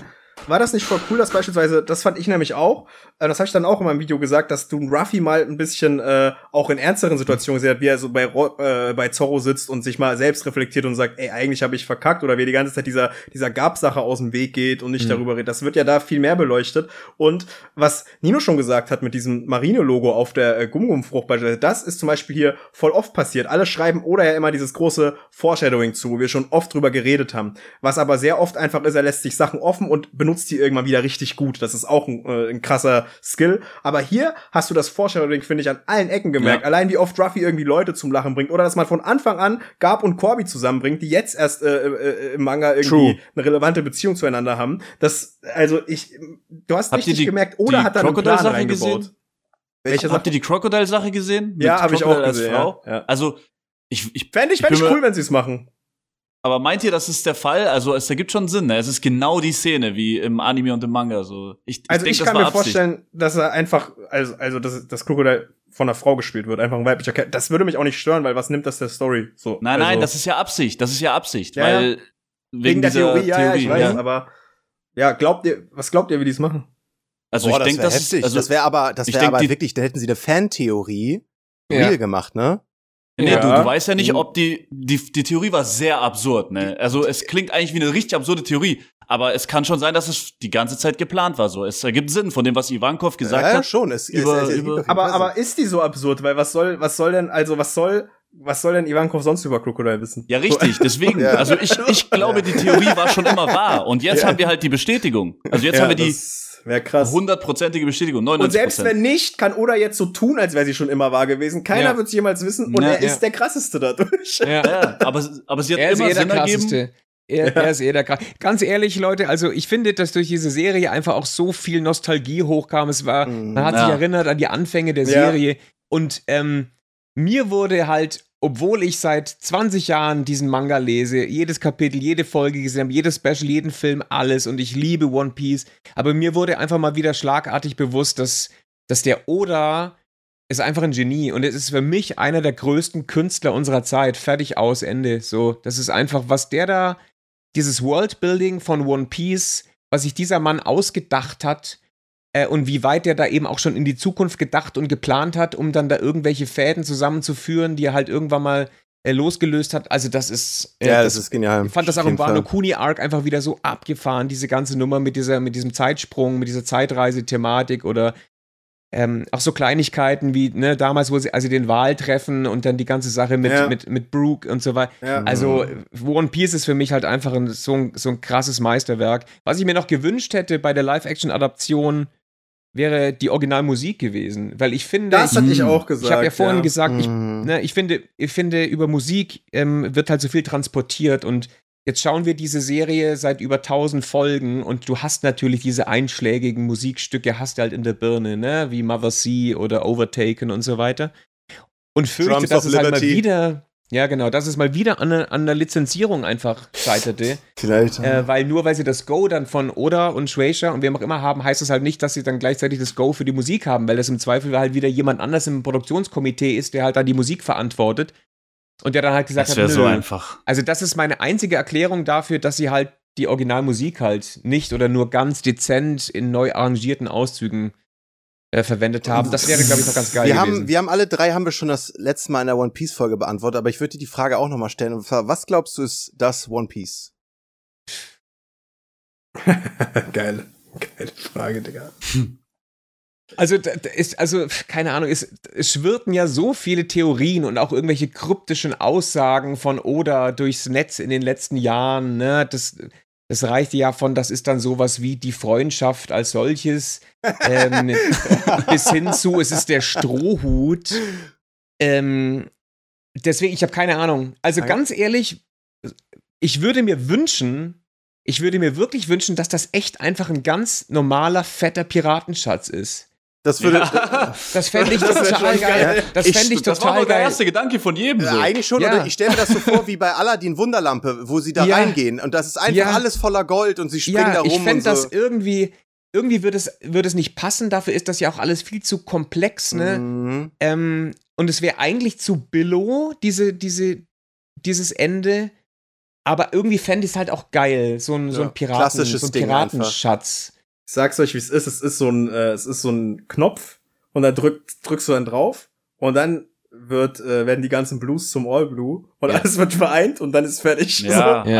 also ich, ich, so ich, ich glaube da auch mit Abstand am meisten dran, weil es ist fast immer so bei One Piece. Wenn es hunderte Theorien geht, gibt, dann ist es fast immer die leichteste. Genau wie mhm. jetzt bei Crocodile. So, es war ja. so simpel und es ist einfach wahr geworden so. Mm. One Piece, ein Stück, alles wird ein Stück fertig. So, das ist so mm, das One Keine Ahnung. Alles vereinzelt habt ihr, fertig. Hab, so, habt ihr Dark Tower gelesen von Stephen King? Ja, klar. Nee, da habe nee. ich nur den Film gesehen. Vielleicht ist das ja so, vielleicht, ohne das jetzt zu verraten, mhm. aber vielleicht, Nick, ist das ja so ein Ende. Das könnte das, auch das, sein. Das könnte das wär, auch, das würde das auch passen. ultra abgefahren, ey. Ja. Ähm, ja. ich hab, ich hab, warte, was wollte ich gerade noch sagen? Äh. Verdammt, ich hatte noch einen wichtigen ähm, Punkt. Was ich aber auch äh, krass sagen muss, ist, wir hatten ja in letzter Zeit sehr viel One Piece Shade und ich habe wirklich gemerkt, das wollte ich noch mal anmerken, wie diese diese Real Life Serie mir wieder so Spaß auf One Piece gemacht hat. Ich dachte danach auch so, äh, wann hatten ey, wir komm, Shade? Wann hatten wir Shade über One Piece? Die letzten drei Folgen? Nee, wir haben uns damit kritisch auseinandergesetzt, aber wir haben alle gesagt, wir lieben's. Ja, stimmt. Wir haben immer gesagt, ey, XY ist scheiße, aber wir lieben's. Umso, also man kann an wahr, allen Sachen kann man irgendwas kritisieren. Du kannst wahrscheinlich sogar auch eine oder eine halbe Sache an Berserk kritisieren, wenn man sich anstrengt. Nein, ja, doch, wahrscheinlich. Ja, doch, kann man einiges. Ich könnte einige Sachen bei sehr kritisieren tatsächlich. Also mir würden spontan fünf Sachen einfallen. Aber hey, ich finde, das habe ich ja schon mehrmals gesagt, wenn du was richtig liebst, musst du es kritisieren können. Ja. Sonst ja. ist es äh, nur eine Obsession. Nino, was ich von dir unbedingt noch wissen will, sind drei Hidden Gems, die du empfehlen willst. Anime Hidden Gems. Ähm, also. Oder also, einer. Wie meinst du so, so Geheimtipp-Dinger oder was? Du willst das den Leuten empfehlen und so. es wird viel zu wenig darüber geredet. Ja. So, du, du findest, du findest, es sollte mehr in den Vordergrund gerückt ja. werden. Ja. Ähm, also wir sprachen ja vorhin über Space Dandy. Ohne Scheiß, Leute, schaut euch Space Dandy an. Das kennt kaum jemand. Das ist so eine viel, das ist so eine feel good Anime-Serie. Besser als so Rick and Morty, oder? Ja, es ist traumhaft. Die hat so einen ganz eigenen Humor. Äh, die ist so herrlich episodisch, wird die vorangetrieben. Man kann sich einfach mal zwischendurch so eine Folge angucken. Das ist halt irgendwie total geil. Ich liebe Space Dandy. So, ähm, dann, ähm, ich bin auch, und darüber sprachen wir noch gar nicht, riesiger, riesiger Ghibli-Fan. Ähm, ähm, aber Ghibli wird irgendwie immer mit Hayao Miyazaki nur assoziiert. Was ich so ein bisschen schade finde, weil ich halte tatsächlich auf, auch große Stücke auf seinen Sohn. Jetzt nicht wegen dieser CGI-Wurst, die er da produziert hat mit dieser Hexe. Und auch nicht wegen ähm, die Chroniken von Erdsee, aber ähm, der Mohnblumenberg. Ich weiß nicht, ob ihr den gesehen habt. Der ist von Goro Miyazaki, also von Hayao Miyazakis Sohn. From Up on Puppy Hill heißt er im, im Englischen. Das ist ein unglaublich schöner Film. Also, mhm. wenn sich da einer hat abschrecken lassen, weil nicht Hayao Miyazaki draufsteht, äh, bitte angucken. Unfassbar cool. Äh, und ähm, es soll ja Leute geben, die im Monster tatsächlich noch nie gesehen haben. Jetzt hat es die Serie ja endlich nach 8000 Jahren zu uns nach Deutschland geschafft. Ich habe nicht mehr dran geglaubt. Ich habe sogar vor drei Jahren ein Video darüber gemacht, ähm, warum es Monster bislang in Deutschland nicht gibt. Mm. Äh, an was, an was das äh, äh wohl gescheitert ist, ne? An dieser. Kurzfassung, kannst du es kurz sagen? Also, was der Grund dafür war? Ähm, naja, erstens die, die, die Bildqualität, dass du das halt komplett neu abtasten okay. müsstest und, und ähm, ähm, ähm, äh, weil sonst bringst du halt so ein 4 zu 3 Ding halt irgendwie raus. Dann ist es halt die Finanzierung. Das heißt, du müsstest diese Serie auf jeden Fall sublizenzieren und dir jemand mit reinholen wie ein TV-Sender. Ein TV-Sender würde aber niemals sagen, nee, das kaufen wir ein. Ja, der ähm, ist auf Netflix auf jeden Fall in so einem gesonderten Format, ne? Auf Netflix gibt's ihn jetzt, ja. Aber halt sowas wie Pro7 Max, ja. die hätten da nie angebissen. Ähm, so, äh, weil sie halt auch sagen, das lässt sich halt keinem vernünftigen ah. Genre zuordnen. Das ist viel, einfach irgendwie komisch, viel zu komplex. Es ist so Thriller-Ding, es ist kein Schonen, es ist kein Late-Night-Programm, aber auch kein Nachmittagsprogramm. Also super schwierig, dann diese ganze Bildauflösungsgeschichte. Mhm. Ähm, und natürlich dann halt die Synchro. Ne? Wir sprachen vorhin drüber. Wenn du was in Deutschland rausbringst, dann erwarten die Leute einfach eine deutsche Synchro. Boah, aber das hätte so gut bei Monster gepasst. Ich sag ganz aber ehrlich. Aber wir haben ja auch jetzt eine deutsche jetzt Synchro. Jetzt haben wir eine deutsche Synchro. Was? Wo, aber auch nicht auf Netflix. Auf Blu-ray nee. halt. Auf. Nee, das, das ist ja, die können natürlich nicht so viel Geld in eine deutsche Synchro stecken und die dir dann umsonst in Netflix Doch. reinklatschen. Da wollte ich. Nein, da wollte ja, aber das hat ja andere, das hat ja wieder andere Gründe. Mhm. Äh, mit Netflix mhm. und dieser ganzen Synchronummer, das, das, hat man ja schon öfter, ne? Bei Vinland Saga, da hat dann mhm. äh, irgendwie, ne, gibt's da wieder eine andere Synchro. Gibt's aber auch, ist jetzt kein Netflix-exklusives Phänomen, das gab's auch bei der Evangelion-Reihe auf Amazon, äh, wo dann wo die kompletten Filme einfach neu synchronisiert werden, obwohl die eigentlich alle vorliegen. Also, das ist wieder ein ganz anderes Thema. Kannst du mir die Frage beantworten, warum JoJo's auf Netflix nur in Deutschland keine deutsche Synchro hat. Wenn ich in Spanien bin und Netflix JoJo's anmache, habe ich deutsche Synchro. Aber wenn ich in Deutschland bin, habe ich keine deutsche Synchro bei JoJo's. Oh, das äh, weiß ich nicht. Außer Part 1 und 2 meinst du, Chris? Äh, äh, ja, ja, ich meine ich mein Part 1 und 2. Das ist, nee, nee, ähm, Part 1 und 2 haben in Deutschland deutsche Nein, Synchro. ja, vielleicht jetzt, aber vor einem halben Jahr war das noch nicht so. Auf Netflix, nicht auf Crunchyroll. Also es kann sein, es Deutsch. kann sein, also Jojo war ja ursprünglich eine Lizenz von Kase. Mhm. Äh, Kase wurde gekauft von Crunchyroll. Mhm. Heißt, Jojo ist jetzt bei Crunchyroll. Mhm. Ähm, ich weiß nicht, wie da halt die, die, wer da jetzt schlussendlich die Rechte an dieser deutschen Synchro hat und ob dann Crunchyroll ähm, die Möglichkeit hat, das so mit der Synchro auf Netflix zu parken oder nicht. Oder also super schwierig. Da kann es jetzt tausend ja, Gründe ist, geben. Das, das ist, ist oftmals lustig, sehr, sehr undurchsichtig. Mit, äh, ich habe mit Vincent drüber geredet, also dem Synchronsprecher von Jonathan Joestar. Ja, genau. Und der hat gesagt, Lizenzen. In, in Spanien kannst du es auf Deutsch gucken, hat er gesagt. Ja, das ist, also, das ist ja absurd. Ja, es ist super, super schwierig. Es ist wirklich so. Also, diese ganze, diese ganze Synchronummer oder generell diese ganze Lizenzierungsnummer, das ist alles so undurchsichtig und so ultra komplex. Und ich habe da schon Dinge erfahren und mitbekommen, wo ich mir dachte, ey Leute, das ist ja unfassbar. Wirklich jetzt euer Ernst? Aber ja, man muss das nicht immer alles verstehen. Ähm, das mit Jojo wusste ich jetzt zum Beispiel gar nicht. Hm. Äh, aber es kann tausend Gründe dafür geben. Aber wie geil wäre eine Real-Life-Adaption von Monster? Ja, das wäre toll. Gedreht in Deutschland. Ja, funktioniert auch super Das wäre ja, ja, auch gar nicht so schwer, würde nee. ich behaupten. Ne? Und, und vor allen Dingen, ich behaupte, mhm. dass das eine ähnliche Reichweite und Relevanz haben könnte, wie zum Beispiel in Breaking Bad. Ich würde das, äh, wenn, wenn das so groß im Publik auf Netflix oder wo auch immer läuft, Alter, ich glaube, ja. die Leute würden dann erst raffen, was das für eine gute Story auch ist. Ja, das ist eine super Story. Ich glaube, man müsste es ein bisschen, bisschen einstampfen. Ne? Also mhm. der Serie geht ja schon so ein bisschen die Luft aus, so im, im zweiten Drittel mhm. und fühlt sich so ein bisschen lang an. Äh, aber ja, weiß ich nicht, so zwei, zwei Staffeln, a zehn Folgen. Boah, da könnte. Ich finde diese Prämisse halt einfach fantastisch. Also bis heute finde ich das halt einfach so cool. Und ich fände es auch cool, wenn sie das an den Originalschauplätzen sogar mhm. vielleicht drehen würden. Also Monster fängt ja in Düsseldorf tatsächlich ja. an. ähm, Heidelberg, München, ist über alles. Tschechei genau. noch, äh, ja, das wäre das wäre Lass halt einfach mega. uns zu viert Monster Live-Action drehen. Ja, ja okay, okay. Wer ist Johann? Wer ist Johann? ich. Okay. Chris, Chris gibt aber nicht so die Whiskyflasche, er gibt so den Joint. Er so, hier, nimm. Ja. Du weißt genau. Nino wäre Tenma auf jeden Fall. Yes. Also Monster, mega. Monster, Monster angucken. Das ich will Roberto sein. Roberto Blanco. Nee, der, der, der, der Auftragskiller von ja. Johann, dieser ja. äh, Roberto, Alter, ja, ja. Ach, Robert, meinst, heißt der Roberto? Nee, Roberto, er ist Roberto. Roberto. Roberto. Ja. Ich bin Anna.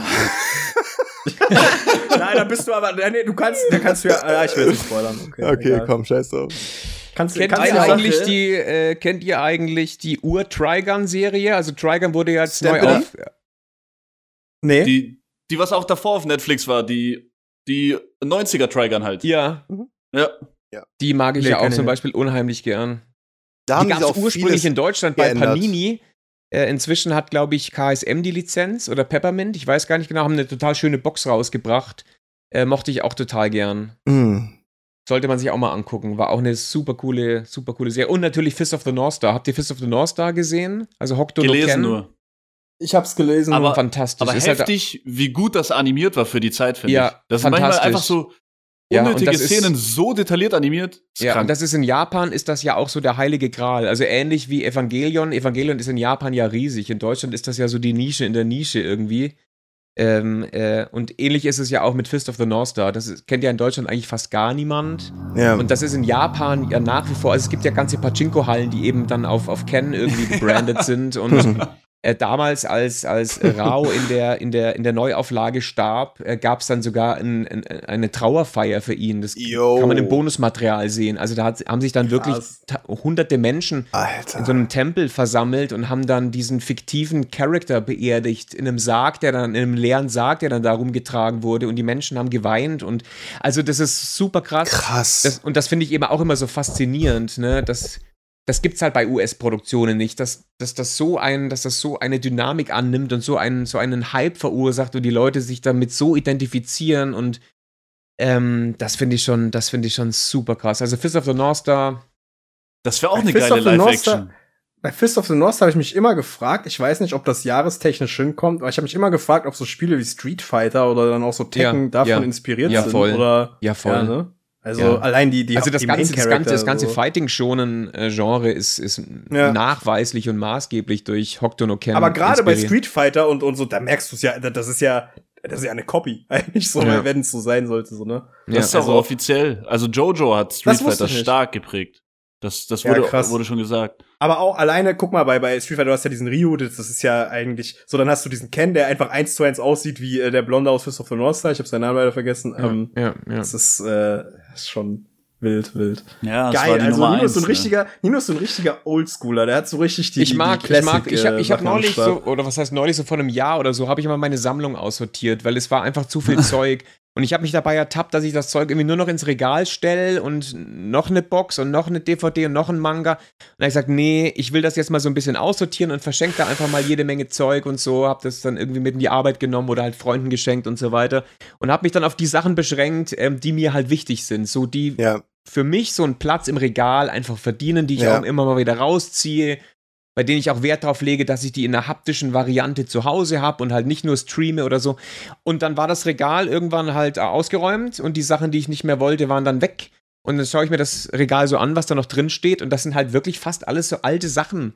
Also da steht dann die cool. Captain Future Box und da steht dann halt, da steht sogar die Mila Superstar Box und da steht dann Record of Lotus War und dieser ganze alte Kram äh, weil für, für das Zeug schlägt mein Herz. Ich weiß mm. nicht, ob mhm. das wirklich so ist, dass das damals besser war, mehr Herz hatte, mehr Charme hatte oder ob das diese Nostalgie bei mir ist.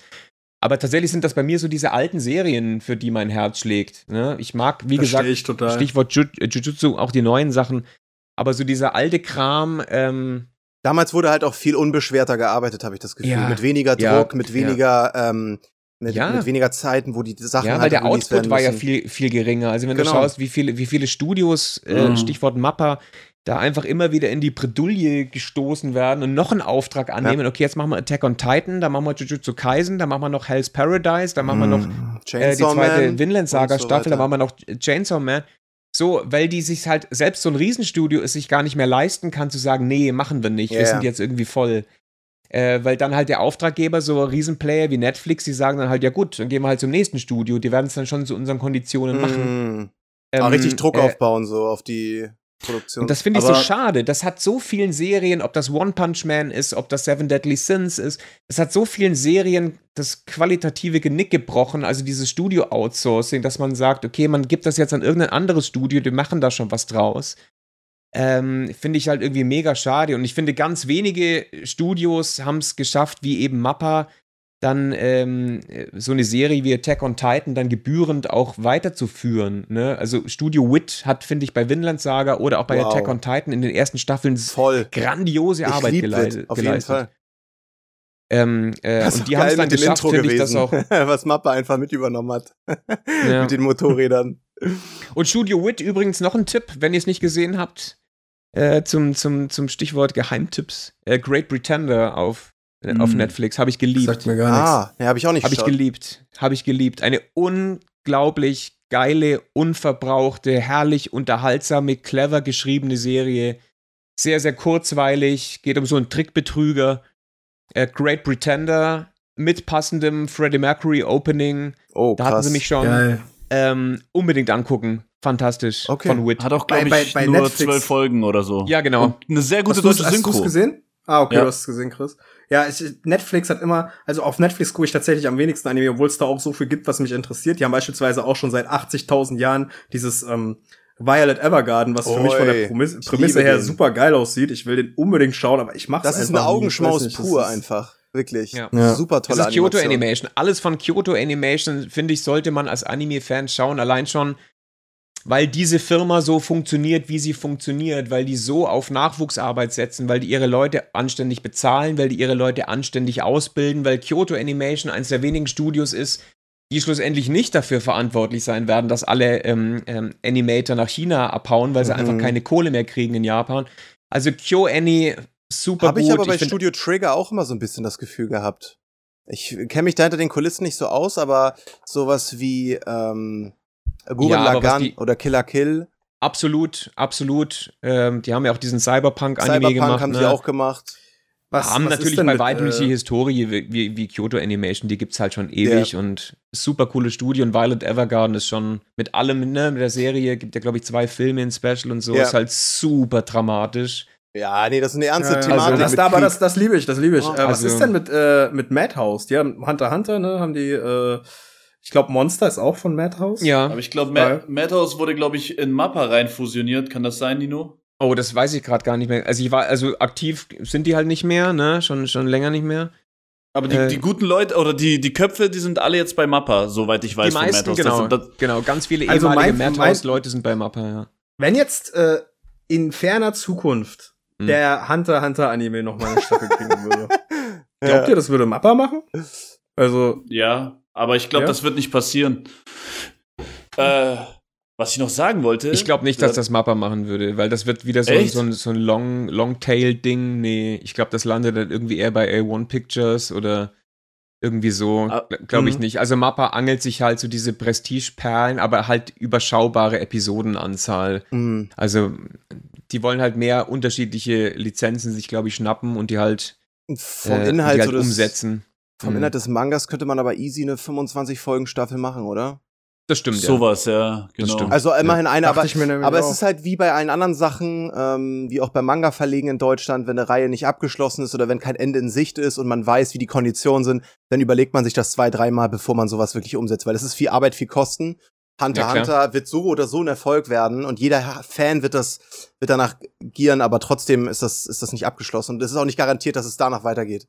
Zumal sie beim Anime ja einen Punkt gefunden haben, der es relativ satisfying abschließt. Ja, das Deswegen, kommt noch dazu. Sie würden wieder so, ein offenes Ende, also sie würden ja, die ja. Gefahr gehen, dass das Ende nicht gut wäre.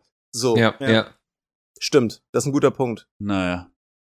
Was ich aber geil finde, wenn wir schon über Hunter Hunter reden, diese ganzen Reboots, dass man einen Hunter wieder neu animiert, dass man einen Jojo neu animiert, dass man Kenshin neu animiert, ist wieder ein anderes Thema. Full Metal Alchemist, äh, Mila Superstar gibt's wieder auf Deutsch als Manga. Äh, Fist of the North Star und so. Ich habe irgendwie Hoffnung, dass jetzt die Zeit ist, dass man viele alte Perlen wieder rausholt äh, und neu animiert. Und das fände ich richtig geil, weil da gibt also, so wenn das vernünftig Sachen. gemacht ist, bin ich davon auch großer Fan. Ja. Ähm, aber was ich halt irgendwie immer, was immer so einen faden Beigeschmack hat, ist halt, ne, wenn man dann so eine alte, so eine, so einen alten, so eine alte, äh, äh, so einen alten Brand wiederbelebt, äh, um halt die Kuh dann nochmal zu melken und das dann halt so lieblos gemacht wird. Aber man muss, man muss definitiv sagen, bei Anime und Manga ist das nicht der Fall. So die, quasi jedes Reboot ist eigentlich extrem gut, würde ich behaupten. Also Jojo, ultra gut, Hunter, ultra gut, äh, Trigun ist zwar anders als aber auch gut. das Trigun, wie wir es kennen, aber gut, übertrieben ja. gut. Also ich finde, es ist eine Full Metal Alchemist das, gut. Das ist auch ein Remix, ja. dumm gesagt, ne? Ja. Full Metal Alchemist super gut. So, und die ähm, Sachen, die damals falsch gelaufen sind, die haben sie halt genutzt und verbessert halt. Ne? Ich hätte lieber ein Reboot. Aber jetzt kann man ganz kurz fragen, weil ihr es schon zum zweiten Mal sagt, was meint ihr denn mit Full Metal Alchemist? Also äh, Brotherhood, Brotherhood, Brotherhood, weil, Brotherhood. Äh, weil das ist, es hatte, gab ja damals diese 2003er Version, so. die wohl den Manga bis Band 5 gecovert hat und dann ja. dieses Fanfiction-Ende hatte. Ja. Und dann gab's ja Brotherhood. Aber das ist ja kein Reboot. Auch vom gleichen, das, das ist halt eine komplett neue Adaption gewesen, die sich halt am Manga Vom gleichen Studio, glaube ich sogar, Nein. ne? Also, nee? Okay. Ähm, was ich geil fände, wäre, wenn so Sachen wie Tokyo Ghoul oder Promise Neverland nochmal ja, das geil. richtigen Adaptionen Oder ganz, kriegen. ganz. Ich ganz wäre richtig geil. ich muss jetzt wieder an diese Szene mit dem Handtuch denken. Ja. Hä? Bei Ganz? Ja, ja, ja der, im Anime, in der letzten Folge, wo er auf einmal dieses Handtuch nass macht und so auspackt. Ja. So, Digga, was, dieser Fiebertraum einfach so. Da, da, da, sind sie irgendwann, da sind sie irgendwann off-Canon gegangen und dann hat er diese russischen Handtuchwickler gemacht und damit die Aliens getötet. Ja, das ist ja wie bei Fullmetal Alchemist, wo auf einmal äh, die im Holocaust sind und dann äh, sind die in der echten Welt in dem 2003er Version. In diesem, das ist ja komplett, komplett durch. Also ja, aber ohne Spaß, so, ein, so eine Neuauflage von Fist of the North Star wäre schon geil. Alleine cool. für den. Ich glaube, es würde auch funktionieren. So, ja. sag ich ehrlich. Das wäre cool. Obwohl der Anime immer noch gut, verdammt gut aussieht. Genauso auch Yu Yu Hakusho, aber wenn man es bei Hunter gemacht hat, dann kann man es, finde ich, auch bei den zwei Werken machen. So. Ja. Okay, also, also ich was wollen wir jetzt alles haben? Eine Fist of the North Star, Neuauflage? Wir ich, ich, ich möchte eine gute Anime-Adaption zu Berserk. Nick will eine Monster Live-Action-Adaption. Das wäre Hammer. Das würde ich richtig ja. feiern. Ja. Okay. Also wenn ich mich entscheiden muss, nehme ich den Berserk-Anime in gut. Den Berserk-Anime? Ja. Ach komm, der ist, ey, soll ich euch mal eine echt geile Box zeigen? Eine Sekunde. Ist, eine Sekunde. Das ist gerade so als das ist gerade so, als ob wir so unser, unsere Wünsche an Nino schreiben. Er ist der Weihnachtsmann und muss sie dann in Japan vorlesen. ich habe wirklich das Gefühl, die werden wahr. Ja, Mann. okay, was wollen wir jetzt? Das ist die. Das ist, was ist? Was habe ich verpasst? Ich habe ja, hab gerade gesagt, ähm, das ist gerade so, als ob du der Weihnachtsmann bist und wir müssen so unsere Wunschliste also, sagen ja. und du, du liest die dann in Japan ja. vor. Also wenn, das ist wenn die, es einer möglich machen kann, dann du. Das ist die, äh, die, die der ursprüngliche wow. Schuber von der ersten Variante von Berserk. Damals, es erschien damals Krass. bei Panini. Panini, Alter. die halt irgendwann auch keinen Bock mehr hatten auf Anime, weil die Leute halt ausgerastet sind und sie sich da mit irgendwelchen Drohungen auseinandersetzen mussten. Aber Panini hat ja früher super viel Anime gemacht. Ähm, und Den Manga ist, machen sie immer noch. Ja, und das ist diese, diese erste Box. Und damals war so ein Schuber. Oh halt irgendwie was total Besonderes. Gab's halt früher nicht. So, heute kommt ja jede Serie mit einem Schuber und früher gab's dann so einen Sammelschuber und Alter, was war ich stolz und glücklich, als diese Berserk-Serie in diesem Schuber kam. Oh, schön. Ich ja. wusste nicht mal, dass Berserk eine deutsche Synchro hatte in dieser alten Version. Ja. Super gut, ey. Eine geile Frage habe ich noch. Welchen Anime, den alle mögen, findest du richtig, richtig scheiße? Das ist eine, das ist eine geile Frage. Ich, ich glaube, es gibt kein, zum Ende. Es, ich glaube, es gibt keinen Anime, den alle mögen, den ich richtig scheiße finde, aber tatsächlich gibt's Anime, die viele mögen, mit denen ich nicht so viel anfangen kann. Also ich bin komischerweise immer so ein bisschen hype-resistent. Also wenn eine Serie so krass gehypt wird, dann sowas wie hm. ReZero konnte nie was damit anfangen. Selbst My Hero Academia ist halt irgendwie nett, aber es hat mich jetzt nie so mega krass gehypt. Mhm. Ähm, aber es gibt ganz wenige. Ich habe das neulich bei meinem QA auf der Animagic auch äh, gesagt. Da hat mich auch jemand gefragt: Gibt es eine, gibt's eine Serie, die du hast? Und da habe ich gesagt: Hassen, hassen ist halt das so, ist so, ein krass, starkes ne? Wort. Ne? Man hasst halt Nazis so, aber ähm, ne, ein Anime zu hassen. Bei mir ist das halt inzwischen so, wenn ich halt nach zwei, drei, vier Folgen merke, okay, das ist nichts für mich, dann droppe ich die Serie halt. Ja. Mhm. Früher hatte ich immer den Anspruch bei einem Videospiel, bei einer Anime-Serie, ich muss das jetzt zu Ende gucken und ich muss das zu Ende spielen, weil ich mir dachte, ey komm, jetzt hast du doch schon vier Stunden Zeit rein investiert oder 20, mhm. dann guckst du doch jetzt auch fertig. Irgendwann fand dann so ein Umdenken statt, wahrscheinlich auch wegen dieser Übersättigung und ich denke mir, nee, wenn du doch jetzt schon vier Stunden da rein investiert hast, dann investier doch nicht nochmal vier Stunden mhm. da rein, dann mhm. droppst doch jetzt. Deswegen, mhm. es gibt natürlich viel Kram, äh, den ich nicht so cool finde und den ich dann halt auch irgendwie äh, nicht weiter gucke. Aber dadurch, dass ich halt da wöchentlich drüber berichte, weiß ich halt schon so ungefähr, was da bei einer Serie auf mich zukommt, äh, um was es da geht und äh, überlege mir dann direkt zweimal, ob ich das jetzt gucke. Mhm. Und bei mir ist es dann oft so, okay, wird die hohe Erwartungshaltung erfüllt. Bei Blue Lock zum Beispiel war das so ein Ding. Da war ich ultra krass gehypt. Ich finde den Manga spitzenklasse, so. aber war dann vom Anime so ein bisschen enttäuscht irgendwie. Ich kann es gar nicht genau festmachen, woran es lag. Aber das war bei mir auch. Ich fand das tatsächlich ähm, keine keine ja, so Manga ist viel besser. Gute Umsetzung von diesem ganzen ja. Sport, Fußball, diesen schnellen Dingen. Also irgendwie hat ja. mich da auch was gestört. Ist halt so. Äh, genau. Also, wie, äh, wie findest du eigentlich wie, wie, wie findest du eigentlich die neue Trigun-Adaption? Ich bin halt überhaupt kein CGI-Fan. So generell, Aha. generell nicht im Anime-Bereich, weil ich finde einfach, sie kriegen es einfach nicht gut hin. So hat auch Gründe, habe ich auch mal ein Video dazu gemacht. Ähm, super aufwendiges Video, wo ich das mal so ein bisschen beleuchte. Mhm wodurch kommt das eigentlich? Äh, was, wo hat das seine Daseinsberechtigung und so? Aber ich finde, dass sie es bei, bei Trigun echt ganz gut hingekriegt haben. Ich finde, das, das sieht gut mhm. aus und das ist auch irgendwie stimmig. Es passt irgendwie. Hätte mhm. ich niemals gedacht, gerade bei sowas wie Trigun, ja. so ein körniger, geerdeter Ding. Äh, aber da finde ich, sieht es eigentlich echt cool aus und mir hat die Serie echt, echt Spaß gemacht. Cool. Also äh, gönnst du uns jetzt nicht so ein, äh, dass wir so ein Clickbaity-Titel machen können wie Nino Taku hasst Chainsaw Man, so, so wie bei Annie the Duck. Ach so, ja. Ach so, da habt ihr Bock drauf, oder was? Ach. Ihr könnt ja, ja machen, Nino Taku hasst Chainsaw Man, aber und die Auflösung ist, es war nur ein Spaß. Wobei, wobei ganz ehrlich, äh, ich fand Chainsaw Man auch jetzt nicht so super cool. Ah, hast du den Manga gelesen? Ja. Und den, den finde ich halt auch da besser wieder. Ja. So, ich, mhm. keine Ahnung, ich glaube, bei Chainsaw Man lag es aber auch daran, dass gerade oder allem voran Studio Mappa da im Vorfeld so einen Hype verursacht hat und ja, produziert hat. Stimmt. Und selber sagte, wir erfinden jetzt das Medium Anime neu ah, ja. und wir starten jetzt hier eine Revolution und setzen neue Reformen um und sowas gab es noch nie und mhm. alle waren so gehypt wegen Chainsaw Man und dann kam das halt und ich habe mir das angeschaut und dachte so, ja, okay, ja, ist ganz cool. So, CGI sieht irgendwie scheiße aus. Ansonsten finde ich es ganz cool. Aber ich habe nie verstanden, was daran jetzt so, so super krass sein soll. Also ich fand die Serie nett. Mich hat Denji irgendwie genervt. Ist es Denji? Ja. Ähm, Dennis. Dennis hieß er, genau. Dennis Ackermann hieß der, ja. Also das Ding ist, für mich ist, also, wenn ich das, äh, wenn ich das so sagen darf, ist es ein sehr wichtiges Werk für unsere heutige Zeit. Ähm, weil ich bin der Meinung, dass vor allen Dingen Hauptcharakter wie Denji und generell das Werk Chainsaw Man sehr sympathisch zu der heutigen Gesellschaft und Generationen kommt. Und äh, das vergleichbar ist mit einem großen Anime, der halt vor 20 Jahren rauskam. Und äh, mhm. Chainsaw Man oder generell Fujimoto ist halt ein, ist halt ein total junger und aufgedeckt, ist nur ein Jahr älter als ich. Mhm. Ähm, Mangaka, der, der so eine, so ein geniales Storytelling da drin hat, äh, mhm. So einen genialen Humor, der so gut angepasst ist an unsere heutige Generation. Und ich kann, ich kann verstehen, warum man es nicht versteht oder warum man es nicht oder warum es nicht so cool findet. Aber Chainsaw Man hat wirklich richtig, richtig Charakter.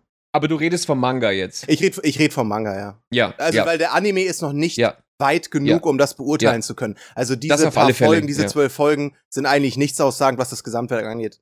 Weil das finde ich eben immer so ein Stück weit unfair, wenn man halt irgendwie einen Anime verurteilt oder schlecht redet ja. oder schlecht bewertet, der halt nur einen Manga adaptiert. Ja. Und es dann oftmals versäumt wird zu sagen, ja, Moment mal, stopp, äh, eigentlich ist das halt nur die Adaption von dem Manga. Also, dass die Story jetzt in dem Anime scheiße ist, dafür kann der Anime nix. Ja. Der adaptiert halt der die. Der adaptiert halt die, so. die, die Handlung vom, vom, vom Manga. Aber eine, einen, jetzt muss ich noch einen großen Namen droppen beim Stichwort äh, Anime, den, den jeder liebt, den ich doof finde. Auch hier, ich finde ihn nicht doof, aber ich finde ihn echt nicht so gut und ich finde und fand ihn sehr anstrengend, ist Demon Slayer. Ich finde Demon Slayer, also ich fand die erste Staffel halt irgendwie noch geil. So, dann kam die zweite Staffel und in der zweiten Staffel hat sich dann für mich, ne, subjektive Wahrnehmung, hat sich das bewahrheitet, was sich in der ersten Staffel schon so angedeutet hat. Das waren so ein paar Sachen, die mich dann irgendwann von Folge zu Folge mehr genervt haben. Mhm. Also einmal diese, diese Schere, die da so weit auseinander geht zwischen diesem extrem düsteren Setting, dieser Handlung, dieser Grausamkeit und dann diesem diesem Holzhammer-Humor, diesem ständigen Rumgekröle, diesen albernen Witzen, das war mir halt irgendwie zu viel. Mm. Dann auch diese gekünstelten Sentimentalitäten ständig. Also okay, Dämon tot, jetzt ist er zwar schon tot und man sieht nur noch irgendwie die Hälfte von seinem Kopf, aber jetzt kommt noch mal eine dramatische Backstory, dass der Typ ja eigentlich total nett war und aber so ein Opfer, dem er halt früher in der Schule aus einem Meter Entfernung einen Handball in die Fresse geworfen hat und eigentlich kann der doch gar nichts dafür und, und das war alles, dann irgendwie dachte ich, ey Leute, nicht jetzt schon wieder, es ist so anstrengend. Und dann diese Chibi-Einlagen, dieses ständige Rumgeschrei. Ja, safe. Also auch da wieder, ich, ich liebe UFO-Table. Ich bin die hard UFO-Table-Fan. Nino Taku hasst Demon Slayer. Nein, ich hasse es nicht. Ich hasse es nicht. Aber ich fand es unfassbar anstrengend. Ähm, aber auch da wieder, ne? Da kann man jetzt ja. dem, das ist jetzt kein Anime-exklusives Problem von Demon Slayer. Die Handlung orientiert sich halt am Manga. Äh, ich ja, finde, was die Animation hat das, äh, wenn überhaupt, aufgepimpt. Halt so, ne? Animation, also, also Killer, Killer. Animation, UFO-Table, seit Fate bin ich riesen UFO-Table-Fan und ich finde, was bei Demon Slayer da abgefackelt wird, teilweise auch bei Mugen Train. Ja, also UFO-Table und Mappa, das ist halt so das, das Maß der Dinge gerade. Aber inhaltlich fand ich Demon Slayer, boah, so. Aber der Manga macht das alles noch schlechter. So, alles, was du mm. gerade gesagt hast, was, was dich stört, ist im Manga noch schlimmer. Okay, dann Switch ich zwischen die lesen. Ja. Katastrophe. Ja, einfach lassen. Also kann ich nicht so ganz verstehen, warum, kann ich nicht so ganz verstehen, warum das so ultra erfolgreich ist. Na klar, also wenn dann wieder so ein Kampf kommt, der macht dann einiges wett, ne? Das, dafür lohnt es sich dann halt schon einfach, weil diese, das ist halt irre, das ist halt einfach, für jeden Animationsfan ist das halt ein, mm. ein Fest. Aber also, inhaltlich, oh. Ich, ich, ich würde behaupten, das ist eine Animation, die so gut die können mir alles zeigen. Das kann die schlechteste Story aller Zeiten sein, das ist mir eigentlich scheißegal. Ja, okay. Bei der Animation ziehe ich mir alles rein. So, das, ja, okay. das ist dann und ich komme halt, ne, und da sind wir, da schließt sich der Kreis, ich komme halt aus der 4 zu 3 körnige Auflösung äh, Zeit, wo es dann halt primär um die Handlung ging. So war ich bei Videospielen schon immer. Mhm. Ja. Immer. Von mir aus konnte das aussehen, das konnte Fühl immer fantastisch total. aussehen. Vor allem bei den Indie-Games. Indie-Games sind teilweise die besten Dinge. So die, voll. Es gibt voll. so gute. Und wenn du da, wenn die da, oh, wenn du da hast so Games wie To the Moon, Digga, wo, wo du einfach denkst, also komplett durch die Oder was wir jetzt gespielt haben. Das also, ist übrigens auch meine Empfehlung der Woche. Wir machen äh, immer, am Ende der Folge machen wir immer so eine Empfehlung der Woche. Also ein Videospiel, ein Anime, ein Song oder ein Album. Und Oro und ich werden, ich glaube, da sind wir uns einig, werden wir beide sea, sea, sea of Stars heißt es, ne? Sea of Stars, ja. Ein Spiel, Safe. welches äh, letzte Woche rausgekommen ist für die Switch. Und auch Indie-Game. Indie-Game gibt richtige Chrono-Trigger-Vibes. Da sind also auch sehr viele. Und das Kampfsystem ist richtig in, in, interessant. Es hat wieder was ganz eigenes. Und, wenn wir schon aber dabei sind, würde ich gern noch, das haben wir jetzt ja keine oh, Zeit mehr für, weil da wollte ich eigentlich ja. noch reingehen. Ich würde aber super gern äh, die Leute darauf aufmerksam machen, dass wenn ich richtig informiert bin, du Ende des Monats ein Buch rausbringst. Der Mond hat Angst im Dunkeln, Kinderbuch. Ach, das ist aber lieb, dass du das ansprichst. Ja, das stimmt. Das äh, solltet ihr auf jeden Fall, wenn euch sowas interessiert, ähm, Kinderbuchmäßig ja, vielleicht noch für Nächste oder fürs Yeah, wie cool. Oder Herz aus Stern, ja, von David Nathan, glaube ich, sogar vertont. Hat David Nathan ähm, gelesen, ja. Die, die Hörbuchversion, also das auf jeden Fall auch. Das ist ja lieb von euch. Vielen Dank. Vielen Dank. Von Nino interessiert. Chris, was ist deine Empfehlung der Woche? Boah, Alter, mach erst mal du, ich muss mal gucken, was Ja, ich habe ja schon sein, sein, ich habe ich hab sein, sein, sein Buch empfohlen. Nino, was Und? ist deine Empfehlung der Woche? also, was jetzt Film, Serie, Anime, Videospiel? Irgendwas, äh, was du ein willst. Medium, wo du sagst, zieht euch das rein. Naja, also ich habe ja vorhin schon Great Pretender gesagt und äh, eure, eure Reaktion hat meine Be Vermutung, Befürchtung so ein bisschen bestätigt, dass das tatsächlich so ein bisschen unterm Radar lief. Also guckt euch das an, das ist echt eine super coole Serie. Great Pretender auf Netflix. Geiler Original-Anime vom Studio Wit. Schreibe ich mir auf, aber ich verspreche Nick auch schon seit fünf Wochen, dass ich äh, mir Heavenly Delusional reinziehe. Und das wäre nett, wenn du das mal irgendwann schaffst, ja. Das wäre nett von dir, ja, mach das mal bitte jetzt ja, endlich. Okay, mach ich. Ja, ich habe jetzt ja, übrigens auch eine Empfehlung. Und zwar lese ich gerade Parasite Reversi. Das ist nicht von dem gleichen Mangaka wie Parasite, aber es ist quasi die Grundidee von Parasite neu aufgezogen mit unnormal geilen Zeichnungen. Habe ich das letzte Woche schon empfohlen? Nee. Nee. nee. Oder? Nee. Mit unnormal geilen Zeichnungen. Macht voll Bock. Ich finde, ist irgendwie ab Chapter 10 so ganz kurz ein bisschen zäh, weil viel geredet wird, aber an sich übelst geil. Parasite ist ja sowieso eigentlich No-Brainer und ja, da geht's einfach weiter. Cool. cool. Geil. Dann äh, haben wir noch irgendwie abschließende Also ich hätte jetzt noch, noch zwei Stunden weiterlabern können, aber wir haben schon sehr ich, viel geredet. Wirklich. Also wir haben, es gibt noch so aber vielleicht schaffen wir irgendwann mal eine zweite Folge. Ey, hm? Wenn es für ja. euch alle okay, habt ihr nicht Bock, eine halbe Stunde zu überziehen, wenn es für dich auch okay ist, Nino? Ich, also ich würde noch also ultra gerne über Japan reden. Ah, ja, über Japan, ja, Japan da bin ich auch viele. Da bin ich ah, dabei. Wir, wir haben so Wenn's viele für euch alle okay ist. Ich würde auch, ich würd auch gerne noch äh, über Manga-Verlege reden, aber es ist halt. Nico und ich hatten ja, das wissen viele nicht, aber Nico und ich hatten ja eine wunderschöne Nacht in eine wunderschöne oh, gemeinsame ja. Nacht in Tokio im April. ja, das ja. Oh, okay, okay, okay. Das war äh, wunderschön, ja. Ähm, vielleicht wollen wir nicht vielleicht äh, gucken, dass wir einen zweiten Teil irgendwann anpeilen mit Nino, weil wir haben echt noch einige Sachen, die äh, hier, finde ich, können wir auch machen. Tragen. Ich weiß nicht, wie es für dich ist, Nino. Ich bin also, super gerne wieder dabei. Also ich hatte eine, eine Stunde 34 Minuten, sehr viel Spaß mit euch, super coole Truppe, geile Themen. Und ich freue mich ja auch, wenn jemand meinen, meinen Käse hören will. Äh, insofern. Es gibt halt so viele Dinge, die wir alle noch nicht angesprochen haben. Ich meine, Ontan wollte unbedingt über Japan reden. Ich wollte mit dir eigentlich voll gern über diese ganze Autorengeschichte reden, weil du ja diese zwei Bücher am Start hast. Und äh, ich möchte natürlich dann jetzt eigentlich das als Cliffhanger benutzen, um das nächste Mal, wenn du dabei bist, dass du uns die Geschichte mit Nick und deiner Japan-Nacht erzählst. Ja. Weil das, Wollen wir das machen? Die, die, muss jetzt. Das machen wir. Das sehr, ist sehr gerne. Der, das ist der Cliffhanger. Sehr, okay. sehr gerne. Dann lass das doch so machen. Hey, Hammer. Geile Folge.